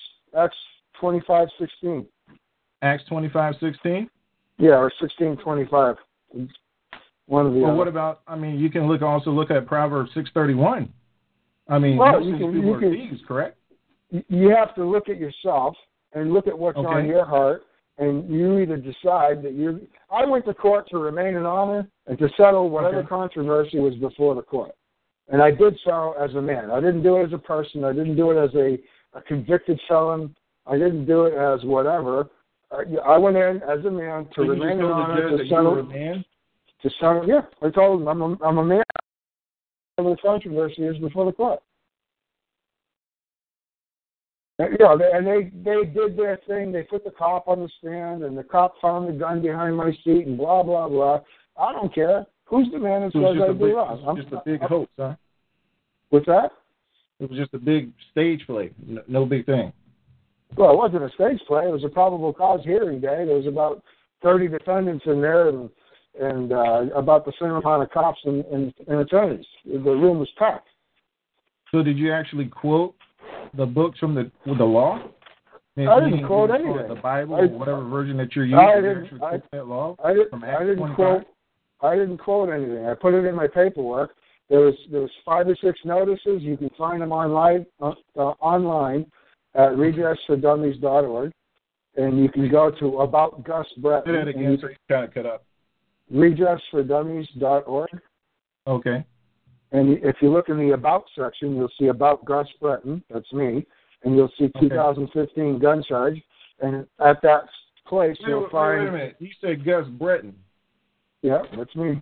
Uh, wait a minute. I think I heard of you for you were with that Lance guy, L A whatever it is, KL, whatever his name is. Who? You were with a, a Lance guy. Yeah, Karl. Is that his first name? Yeah, Karl Lance. The biker-looking dude. Ah, you got long hair. Yeah. Uh, I, So- I, don't know. I, don't. I just remember your name when I was looking up some stuff for some information, and Okay, I saw well- you up there. So is he you- the one that helped you with the case? No, he didn't help me with the case. He uh, he laughed when I told him I, I caught a charge and told me how does it feel to be a guinea pig.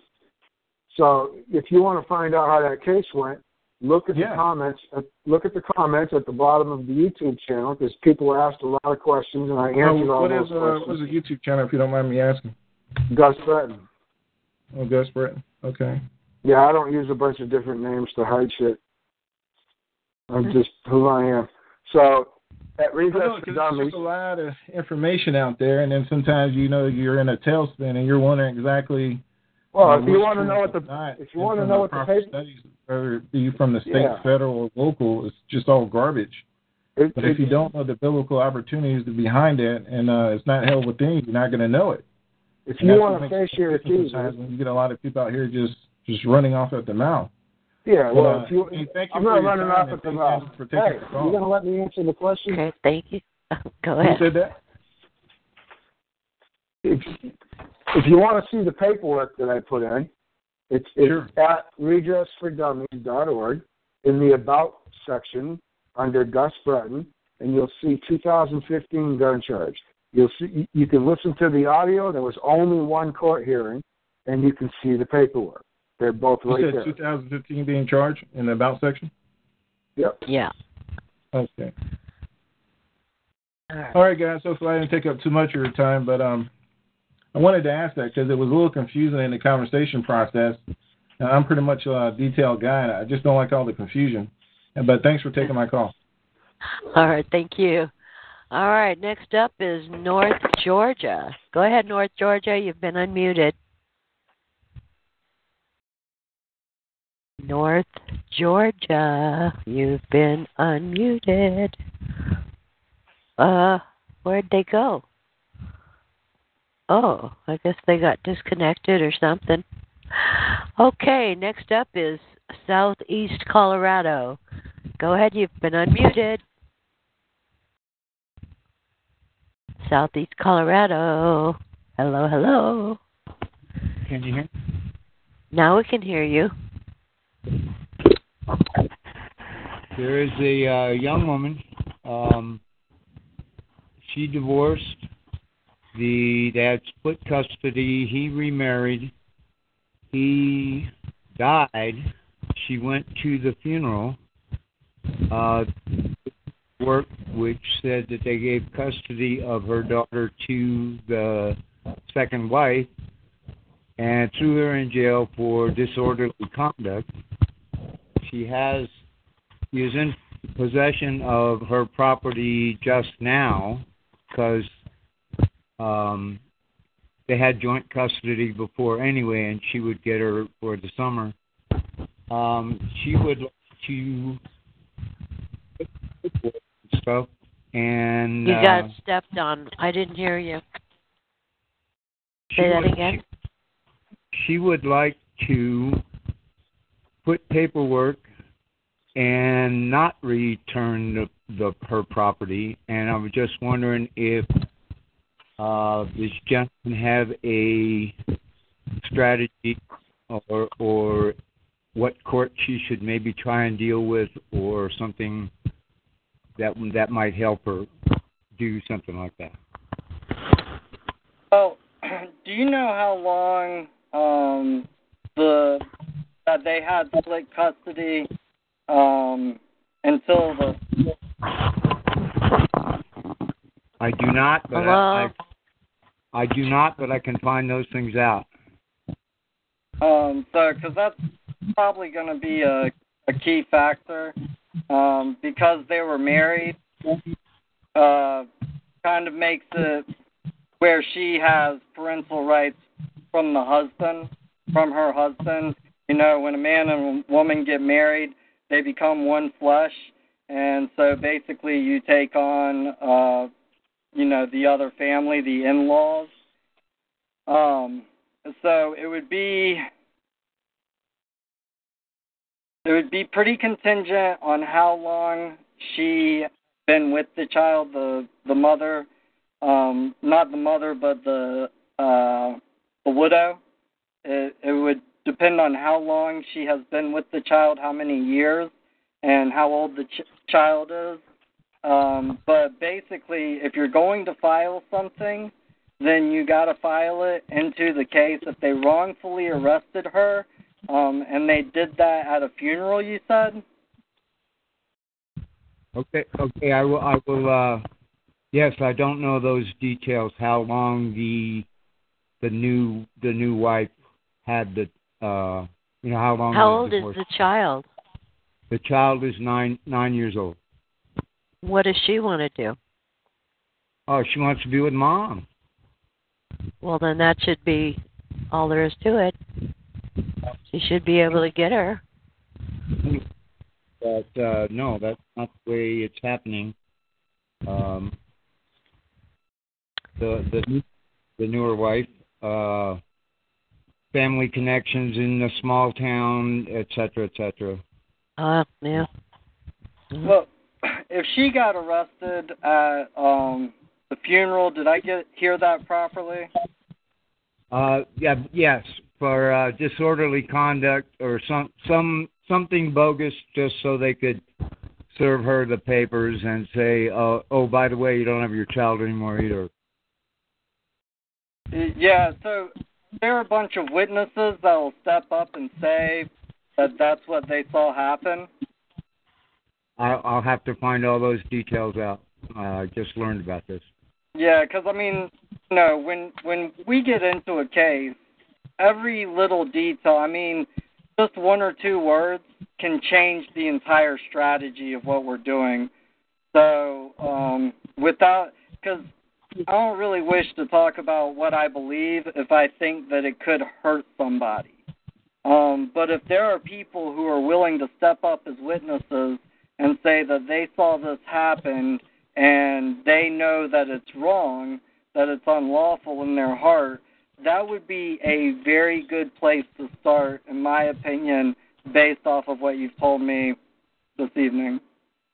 Okay, that's good. And and while I've got you guys, uh, uh, I, I heard you say, Gus, that you said you had a show last night. Is that uh, a regular? I also heard you're doing numerous shows. So Yeah, that's uh we have a regular show at Common Law Word Nerdz, which is one three four zero eight four, and that's on Wednesday and Saturday nights. On Wednesdays we discuss uh, stuff ab- about law, and on Saturdays we discuss why we do what we do with the law. And so uh, Saturday is more spiritual, where Wednesday is more technical, and uh, we've got you know the Fourth of July coming up and I got a family reunion coming up the following weekend. So I'm, you know, I'm not sure how we're going to do the next couple of shows, but pretty much every Wednesday and Saturday night. okay, thank you, thank you, gentlemen. Thank you for being on the call. Yeah.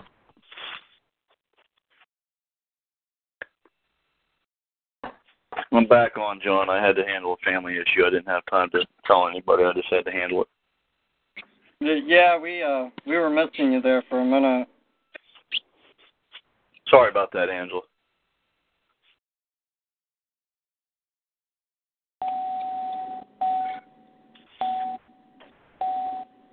Uh, sounds like you're backing up.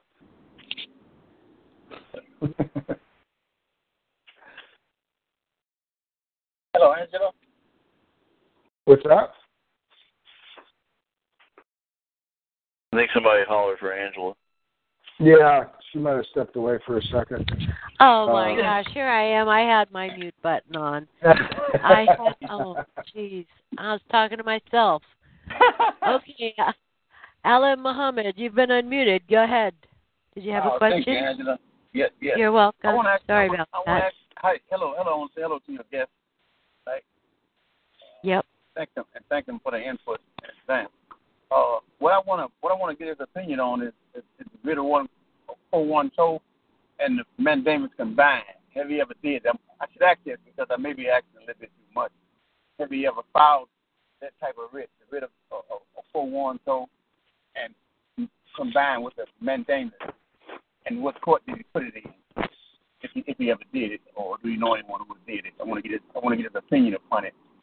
Can he expound upon it, or I'm on the wrong topic? If I am, Yeah, yeah. Uh, so a writ of uh, quo warranto and a mandamus. Yes, sir. Yes, sir. And, and I was, I was, I wanted to get your opinion on it as to, as to, as to the court. The court. I put one before in state court, but I'm thinking that you can go in any court with it. I think. No, I, I, I personally would not do one, but I don't know about the about JC and Sean. Mm-hmm. Um, yeah, I mean, I I kind of agree with Gus. I probably wouldn't do anything like that. Sean and I mostly try and stick with English and English common law. Okay. Have you have you ever done a mandamus? Um, Any of that, that's that's open question. a mandamus? Uh, no, I've probably done things similar. Um, what are you trying to accomplish? Well, actually, actually, what I'm doing is, is set the administration in place. I'm gonna I'm gonna file it. It's just a matter because I've done it before. I just wanted to get your opinion on it before I move on it. Uh, I'm dealing with with, with in this regard, judge after the statute of limitation has run out, because what they've done is they took something and did something in the case and changed documents around. In other words, they, they changed information around. They changed Okay, can you- information that was in the case. Can Can you prove that they changed information around? Yes, yes, I have the document to prove it. And, and the document says that one thing happened, but the judge in the federal court said another thing happened, and in the state court, court they said another thing happened. But the document, the information, the evidence says no, this happened. In other words, due process is violated. It's no doubt about it. Uh, but it's a matter now of just just putting in the mandamus. But I think the writ of the writ of, writ of quo warranto would be the highest writ. So it might be best to go that way. But I just want to get you guys input because I, I, I, I, actually I respect what you what you're saying tonight. I got on the call late, but I I I, I, would assume that that you gentlemen would have a little input into it as filing it. Yeah, if if I understand you properly, um, you know, it sounds like this this action that I can presume is moving against you uh, has has transferred courts from state to federal, maybe back to state, um, and information has been altered or lost. Right. That's correct, sir. And that's Okay, so basically, what I would do is I would uh, rescind everything from the case. Has it already gone to trial? Oh yeah, we we this has been going on to, for quite a few years, but it's a matter of now. It's a matter of straightening out lies that the judges are telling. That's what it's boiled down to. Okay, they're lies. They're, they're blatant lies that they're telling. And and I want I want I wanted to file the the, the writ and of course the mandamus, but it's an administrative uh, uh, writ, I believe, to get them to, to get the, the higher court to straighten it out. Because you have to go to a higher court. They're not they're not going to go against each other. You know that. You know they're not going to do that. Uh, but you need to go get it out of their hands in order to get it straightened out. Yeah, but did it go to a jury trial? No, that wasn't a jury trial. They they, they made the decision uh, on their own. Uh, Okay, did it did it actually go to a trial, or was it some type of summary judgment or judgment order without a trial? No, what this was this was the default order. This was the default order. Okay, hey, if it's a default order, here's what you do. You go back and you rescind everything from the case and you start all over because uh, a judgment order, a default order, um, anything that doesn't actually involve you going to a trial, like to a trial court and having evidence presented and going in front of a jury or going in front of a judge and spending all day or multiple days in an actual trial where each side can present all of their evidence is uh, an administrative process. It's not due process of law. And you can go back and challenge it and basically start the entire case over again. So you would uh, remove any consent that you ever appeared to have in that case and go back to the original action. Right, I, I understand that because I never gave them consent. I understand it. They were never, they never had consent, and they never, they Well- well, moved on their own. consent's a really funny thing um, because even if you're saying you don't have consent, like even if you're telling them like, hey, you don't have consent to do this, this is against my express wishes. Um, they they are very very tricky at pulling you into their jurisdiction, and as soon as they get you in their jurisdiction, um, it's like the court system, the entire court system it works off of tacit, overt, and implied consent. Okay? So all three of those words basically mean that you don't even know what's going on. Um, and it gets really, really tricky. Um, so if they keep on moving against somebody, and this isn't all of the time, um, because I have seen them completely just run over uh, lawlessly got arrested for contempt of court for helping an 87 year old man not get robbed by an attorney. And uh, the whole reason they arrested me is because they knew at that courthouse that I was going to flip it around for this old guy in about two or three sentences. And um, so they had me arrested. They brought me back up, held me, you know, for the contempt hearing, and they never got jurisdiction uh, because I was helping someone else in that courthouse. Two days later, the the man acting as judge just threw me in jail for 48 hours. They've never produced any paperwork because the high clerk of that courthouse will not sign off on it um, because it's highly unlawful and illegal. Uh, so I do know that they run over people sometimes, but for the most part, I would say about 90% of the time, um, if you know exactly how you're moving in law, they'll typically. Re- You are muted. if you know exactly how you're moving in law, I would go back and rescind any consent that you had in the case and start all over and basically create all of your own paperwork. Don't use any statutes, and you're going to have to file it in the original trial court. Correct. I agree with everything that you. You are unmuted. The only thing is there's a bunch of lies in there that, that, that, that deals with the appellate court as well as the circuit court. But thank you very much for your input. I, I really appreciate it. I want to hear what you say is put, mainly pertaining to uh, rid of 412 and the mandamus. But yeah, I, you, you're basically telling me about procedure, and I, I really appreciate it. And I, I, I have to uh, uh, give you credence to that, to, to the fact that you uh, you you uh, point me in that direction. But I already knew, but I, I'm just wanting to get that, that, that information on the writ and the mandamus. But thank you very much. All right, thank you. And um, just to be clear for everyone else on the call, uh, Sean and I, um, Sean and I basically, uh, we we don't do uh, quo warranto, uh, mandamus. We we basically don't do anything, use any word that we can't get out of the Webster's 1828 dictionary uh, because we speak English and that's the language we know. Um, any paperwork, pleadings, anything that we put into the court, uh, we we make sure that it's English and we make sure that it's proper. Very good. All right. Uh, last one. Angela, last one up here. Yeah. and Sean are muted. No, they're not. Oh, they're not.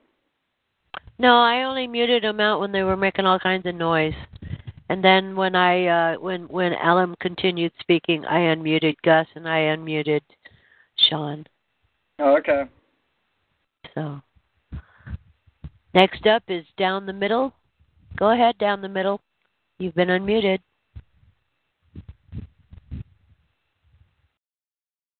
Who is unmuted? Down the middle. Okay. Hi, you Angela. Uh, hello, Hi. hello to your guests as well. I've got a I've got a question on uh, procedure. At one of your, I was listening to one of your previous audio recordings by Bill Thornton, And uh, something uh, I think Gus said tonight reminded me of that, and I had a question regarding it, and it had to do with uh, Bill said that he filed a or uh, filed a court a case in court and requested a jury a trial by jury, and when it got to uh, the second to the last or the last day when you could make changes to the uh, to the record, he he went in and uh, canceled the requirement to have a, jur- a tr- uh, jury for the trial by jury. Um, and I was wondering how that works. Uh, I think Gus, you said that you could you could actually be the judge of your own court. I know the magistrate is mainly for process oriented uh, process oriented work, but how does it work without having a, a jury?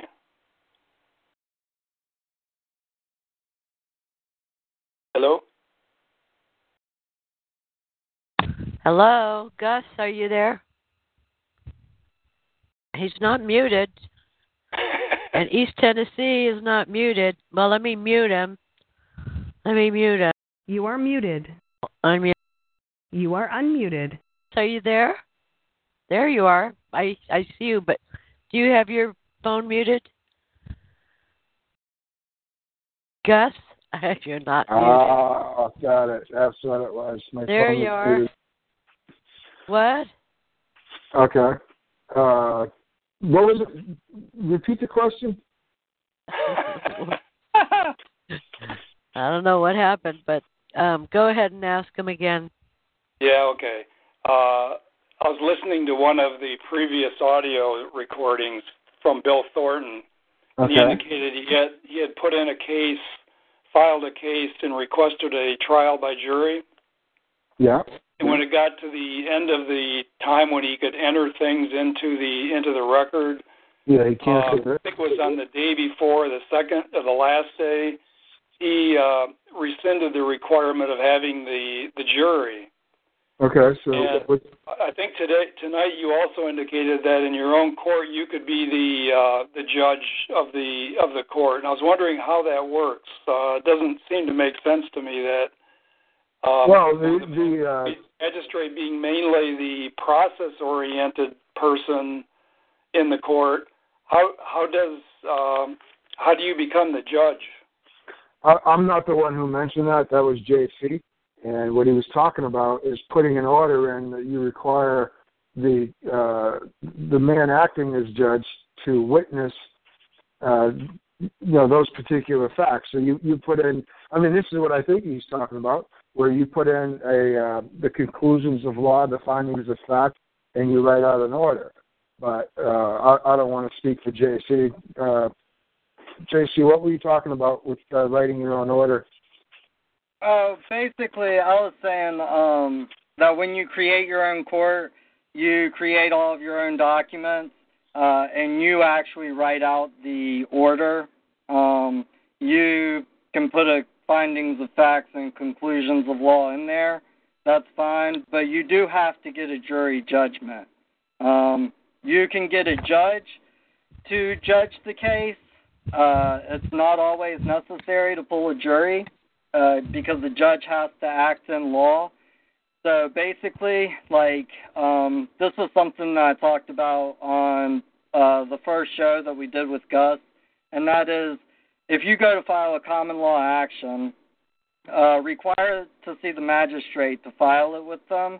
And if you have two other witnesses to the wrongdoing that's mentioned in that action, and all three of you testify to the same set of facts while you're filing the action in front of the magistrate to get it on the record of the court, then that is a fact on the record. It cannot be challenged without a jury. And um, once you have the facts established on the record, the judge has to go by the facts and apply the law. But you need three three witnesses. Well, you got to have yourself. You have to have the accuser and two witnesses, Mm. or the prosecutor and two more witnesses. But you know, kind of like I was talking on Gus's show one time, um, and this came back up again. get really inventive with it. Okay. In fact, I like the fact that you mentioned Bill Thornton, and I'd like to make a shout out to him because he actually pointed me in a lot of the directions of thought that I started out with when going down this rabbit trail. Um, and I would love to talk to him one day. But, you know, get really inventive with it because if you have audio or video recordings of the wrong that was being done, you can just show that to people. And one of the things that I got from Bill Thornton and off of his video is he was talking about your feelings and emotions can be testimony as well. So if you have audio or video recording of the wrongdoing being done, you can just get two of your buddies to sit down and watch or listen to that and then go in and testify about how that makes them feel. Okay. That makes sense. Does that answer your question? Yeah, and and I guess one other question: Did you, did you ever have any cases where you took the IRS into court? Um, no, I've I've never taken the IRS into court because I don't know any man or woman named IRS. Uh, I. I mean, uh, let's say the the man that's acting in the role of commissioner sometimes. Um, it it would have to be. I I've never done that. No. Um, could it be done? Maybe. Is it likely? Not really. Uh, you would have to build up a whole lot of evidence against him, and he'd have to really be doing wrong. Uh, basically, with the IRS, if they're coming after you, um, it's pretty easy. Just tell them you're not a U.S. citizen, and then prove it. Okay, Yeah, and that that's the harder part. The- um, but the- IRS kind of something I first started helping people out with, and a lot of people came to me about, hey, how do I quit paying taxes? And I say it's it's pretty easy. Just write them a letter and state these few things that we can probably go over on another show. Uh, I know it's running kind of late, um, but you know, just state these kind of few things and write them a letter with your intentions and see they answer you. And depending on how they answer you, you would take it the next step after that. But basically, you just got to inform them that you're not their property and you just figured this out that you're not their property and so you're not going to pay them anymore. Uh, I mean, it's my- kind of like uh, Sean and I. Sean, do you want to use the Santa Claus and cookies and milk example from the other night?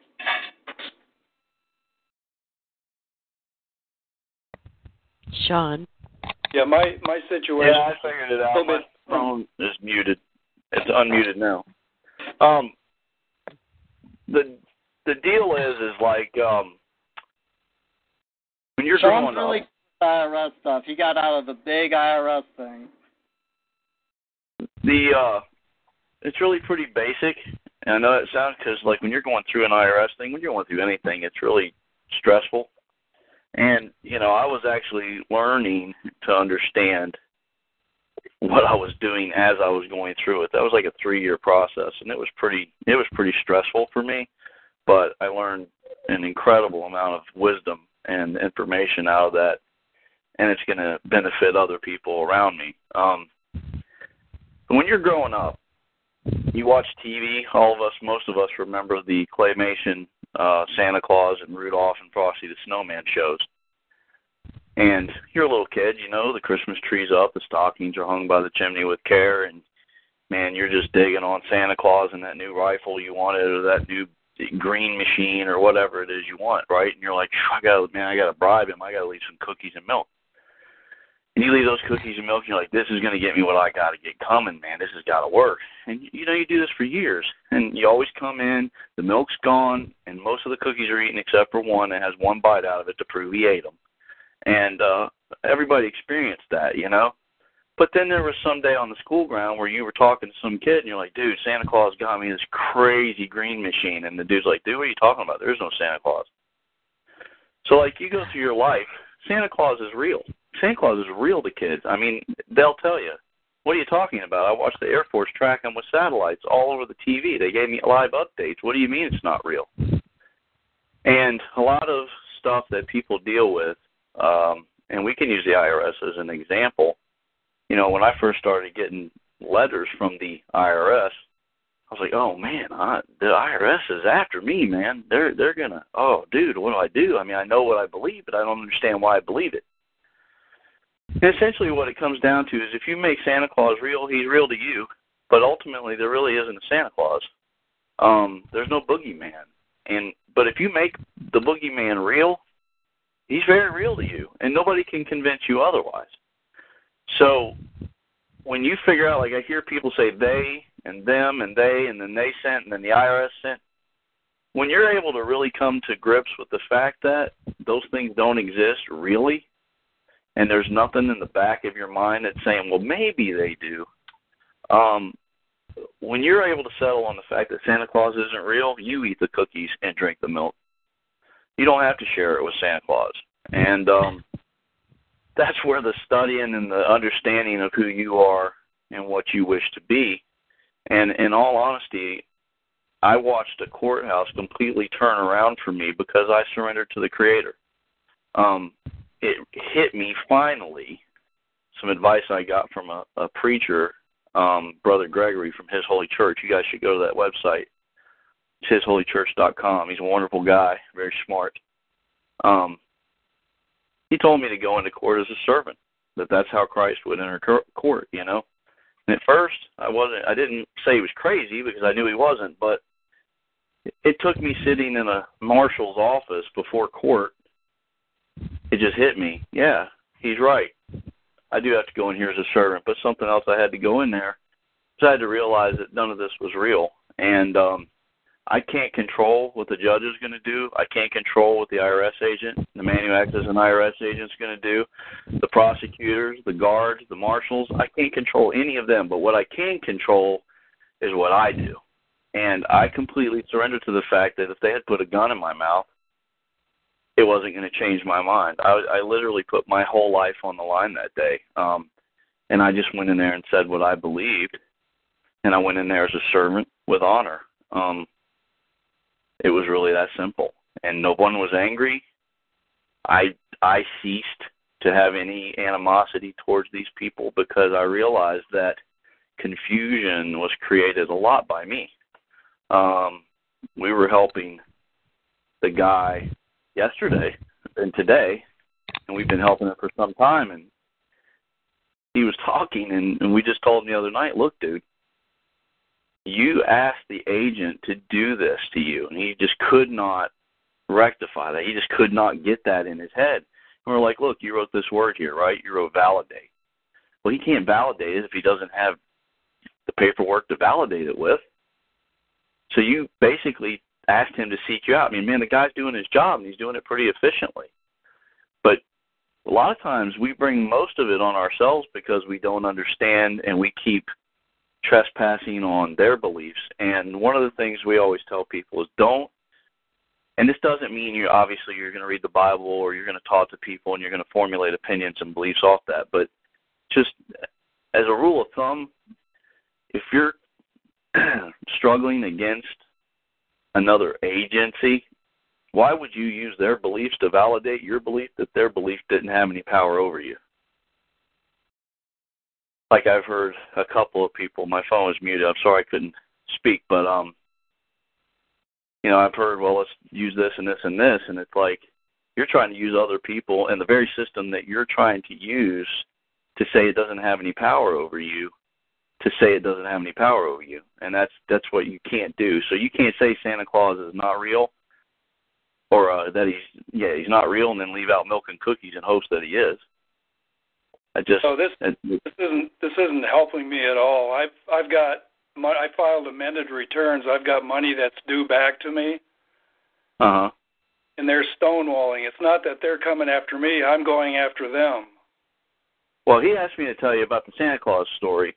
If you're going after them, I think you're going to be up a uphill battle. If you listen to what I'm saying, is you're trying to go after a them there is no them. No, I've I, I've uh, sent notices to the uh, commissioner. The man Mhm. called.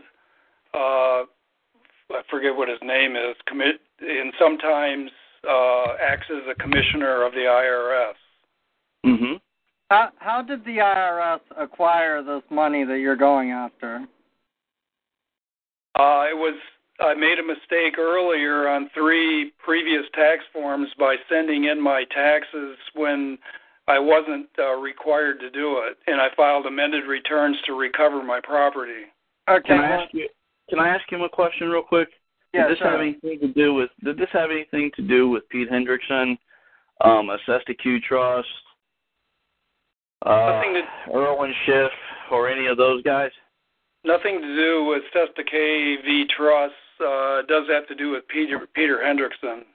Okay, I can tell you right now, if you're using, and this is not my opinion, this is a fact.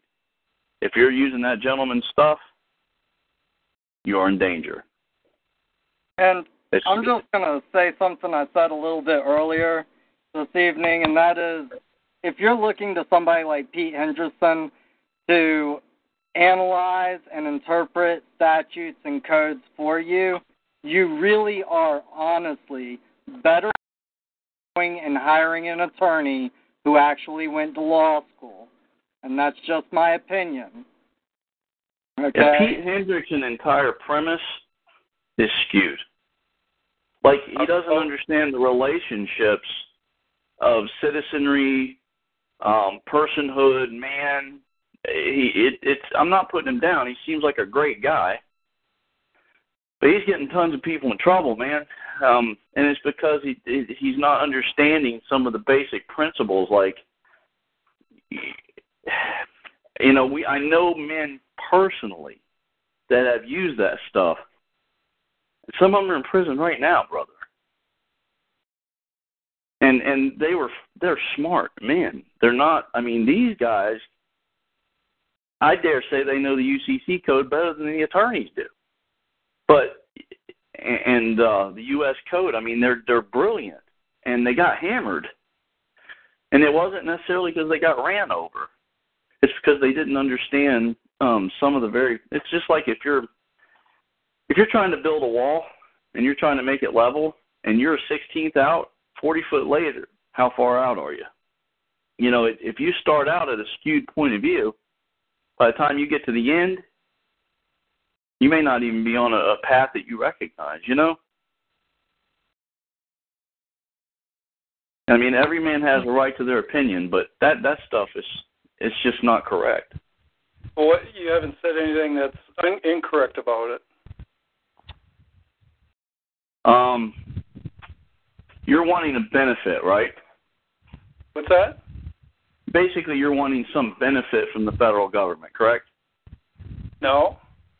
You're not. You don't want monies. You don't want to benefit from the uh, from the tax code. I want to recover my property. Okay. All right. So you used a social security number at some point to make monies, correct? Yes. Okay. Then you gifted 100% of your earnings to the citizen that you were using, called a U.S. citizen, which is a holder of public office. Absolutely. Involved in a trade or business because that's a holder of public office. And by using that Social Security number, you are literally an auxiliary beneficiary. That's what it says in the Social Security Act. You're an auxiliary beneficiary. You can go on uh, patriotism and other BS if if you'd rather get another source. And a gentleman called the Informer and James Montgomery, the Informer, everything he ever wrote, and there's a document in there called "Will the real beneficiary please stand up?" And if you read that document, it's it's only two pages. I I'm pretty sure it's only two short pages. I think it might give you a whole new perspective on the angle that you're taking. And who was? Will the real beneficiary please stand up? Who was the author? That's the informer. He died about three years ago. He's a wonderful man. He was an engineer, a teacher, um, an instructor. I mean, he was just he was brilliant, and he wrote several books and documents. And you can go on YouTube. There's a, it's called the New History of America. parts one through six. And As a matter of fact, if you go to Gus's Redress for Dummies.org, we have an About Common Law Shamanism page, and all of those links are there with books that we suggest, like Webster's uh, 1828 Unabridged, Lessons in English by Lockwood. Um,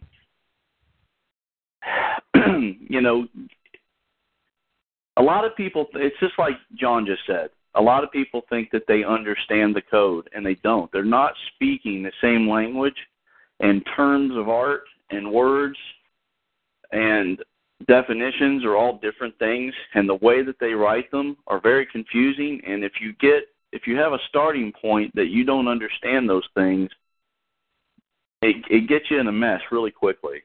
Um a lot of that pete hendrickson stuff is stuff i can't say i i i dabbled in it too much but i started down that road. I quickly realized that it wasn't for me. Um and then i studied the cestui que vie stuff even went so far as to authenticate my birth certificate uh, or the birth certificate, excuse me. So it's not like I haven't been there. Um, I would just strongly recommend that you look into that from someone else's point of view. It doesn't have to be mine or John's. You can go look at the informer stuff. That guy wrote more stuff on the IRS. If he's got copies of their stuff that's just out of this world. But it's patriotism and other BS and thank God for the guy who saved all his work because after he died, his his family kind of let it go to the wayside a little bit. But this guy went back and got permission and got it all put on that website. Which website?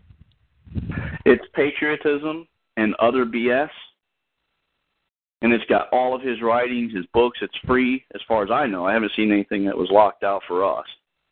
Dot but com. I mean, there's just yes, ma'am.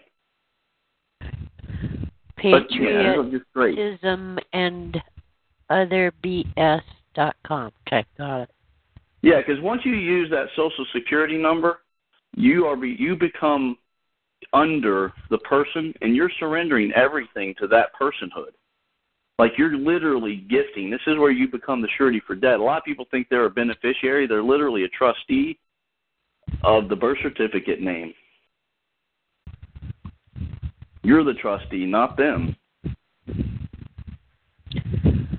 Oh. Yeah, I thought you were the the beneficiary until you went into court, and then they tried to make you the trustee. No, no, no. You're the trustee the minute you go down and you use that birth certificate to get that social security number. The state is the grantor creator of that document, not God. God created man, not person. And that's what we try to to show on our Saturday show. You know, God created man throughout the whole Bible. Um, and I'm not trying to be a Bible thumper, so I hope you don't take me that way. But you know, God created man. The Creator created mankind, not humans or person.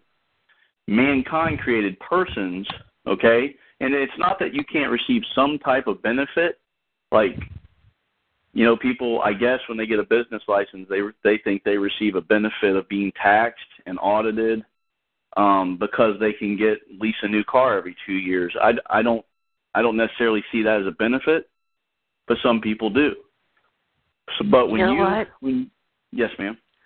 I'm sorry. uh, That that patriotism and other BS dot com Yes, ma'am. isn't working. It's not coming up. That's weird. Is it dot com Yeah. or dot org, Gus? It's on it's on that uh, Gus's website. Let me try dot org. I put a Yeah, link into the I put a link into the uh, chat.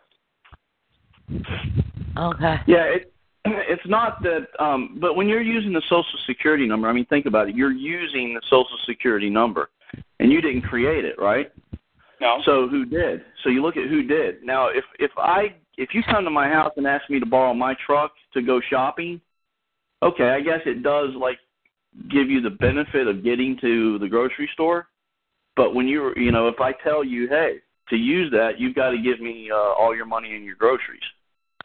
So I guess in a way it benefited you to get to the grocery store, but the liability that was attached to it so outweighed the benefit, it wasn't worth it. It was an you know. So when you're using that social security number, brother, it literally tells you you're an auxiliary beneficiary. And being an hmm. auxiliary beneficiary is essentially like the women's auxiliary at the fire department. They're not firemen. They're not going to receive medical benefits or a paycheck. they just attach themselves to the name because technically speaking, you're really not a U.S. citizen either. You're using a U.S. citizen. Just to make the correction, it's Patriot Games and other BS. Oh, I thought it was. Pa- I'm sorry. My bad. Well, but but the actual link is patriotgamesblog.wordpress.com. Hey, uh, I hate to interrupt, but um, I'm in the car for ten hours today to go be at court for about an hour and a half, and I am really exhausted. And I got a certain alphabet agency that I have to go have a meeting with tomorrow morning. So, Angela, Okay. thank you very much for having us on on your call. We really appreciate oh, it. thank you. Uh, I everyone appreciate you else, coming thank you very much for coming out and listening to what we have to say, and hopefully we can do this sometime in the future. Yeah, thank Very you, good, Angela, for very good. Yes, we'll do a follow up. Go ahead. What were you going to say, Gus? Oh, I, I wasn't. Uh, I was, we're on uh, Common Law Word Nerdz, so my talks is one three four zero eight four. You can catch us there as well, and uh, you know we'd, we'd be happy to come That's back on and hang out Wednesdays here and Saturdays. Wednesdays right? and Saturdays. Wednesdays Yep, and Saturdays. What time? nine p.m. Eastern, same time as yours. Okay. So Wednesdays and Saturdays, 9 p.m. Eastern, and give the number again. One three four zero eight four, and the website is redressfordummies.org. redressfordummies.org. And then there's links to Shaman and JC's uh, information there also. Yeah, in the about section, you'll see about common law shamanism, and that's where JC. We're going to be going through the whole website and cleaning it up when we get a minute. But right now, we just put everything, you know, all the basic stuff on the, the common common law shamanism page. Very good.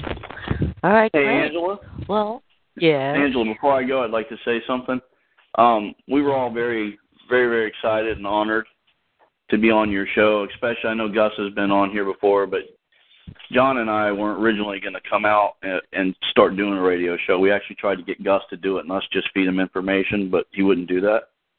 So we listened to your show for a long time, and uh, it was really an honor for us to be here to actually get to Oh. actually meet you and talk to you. So thank you very much for having us on.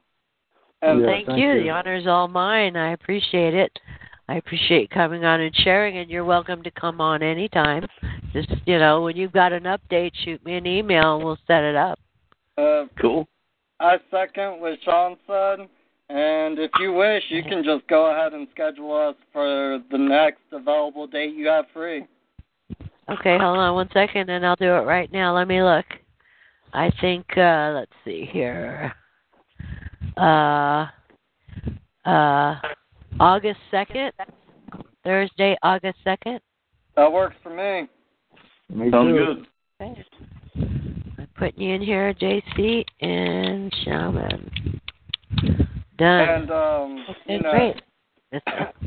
I don't know if you have our our uh, email address, but it's jc and shaman at uh, gmail dot com.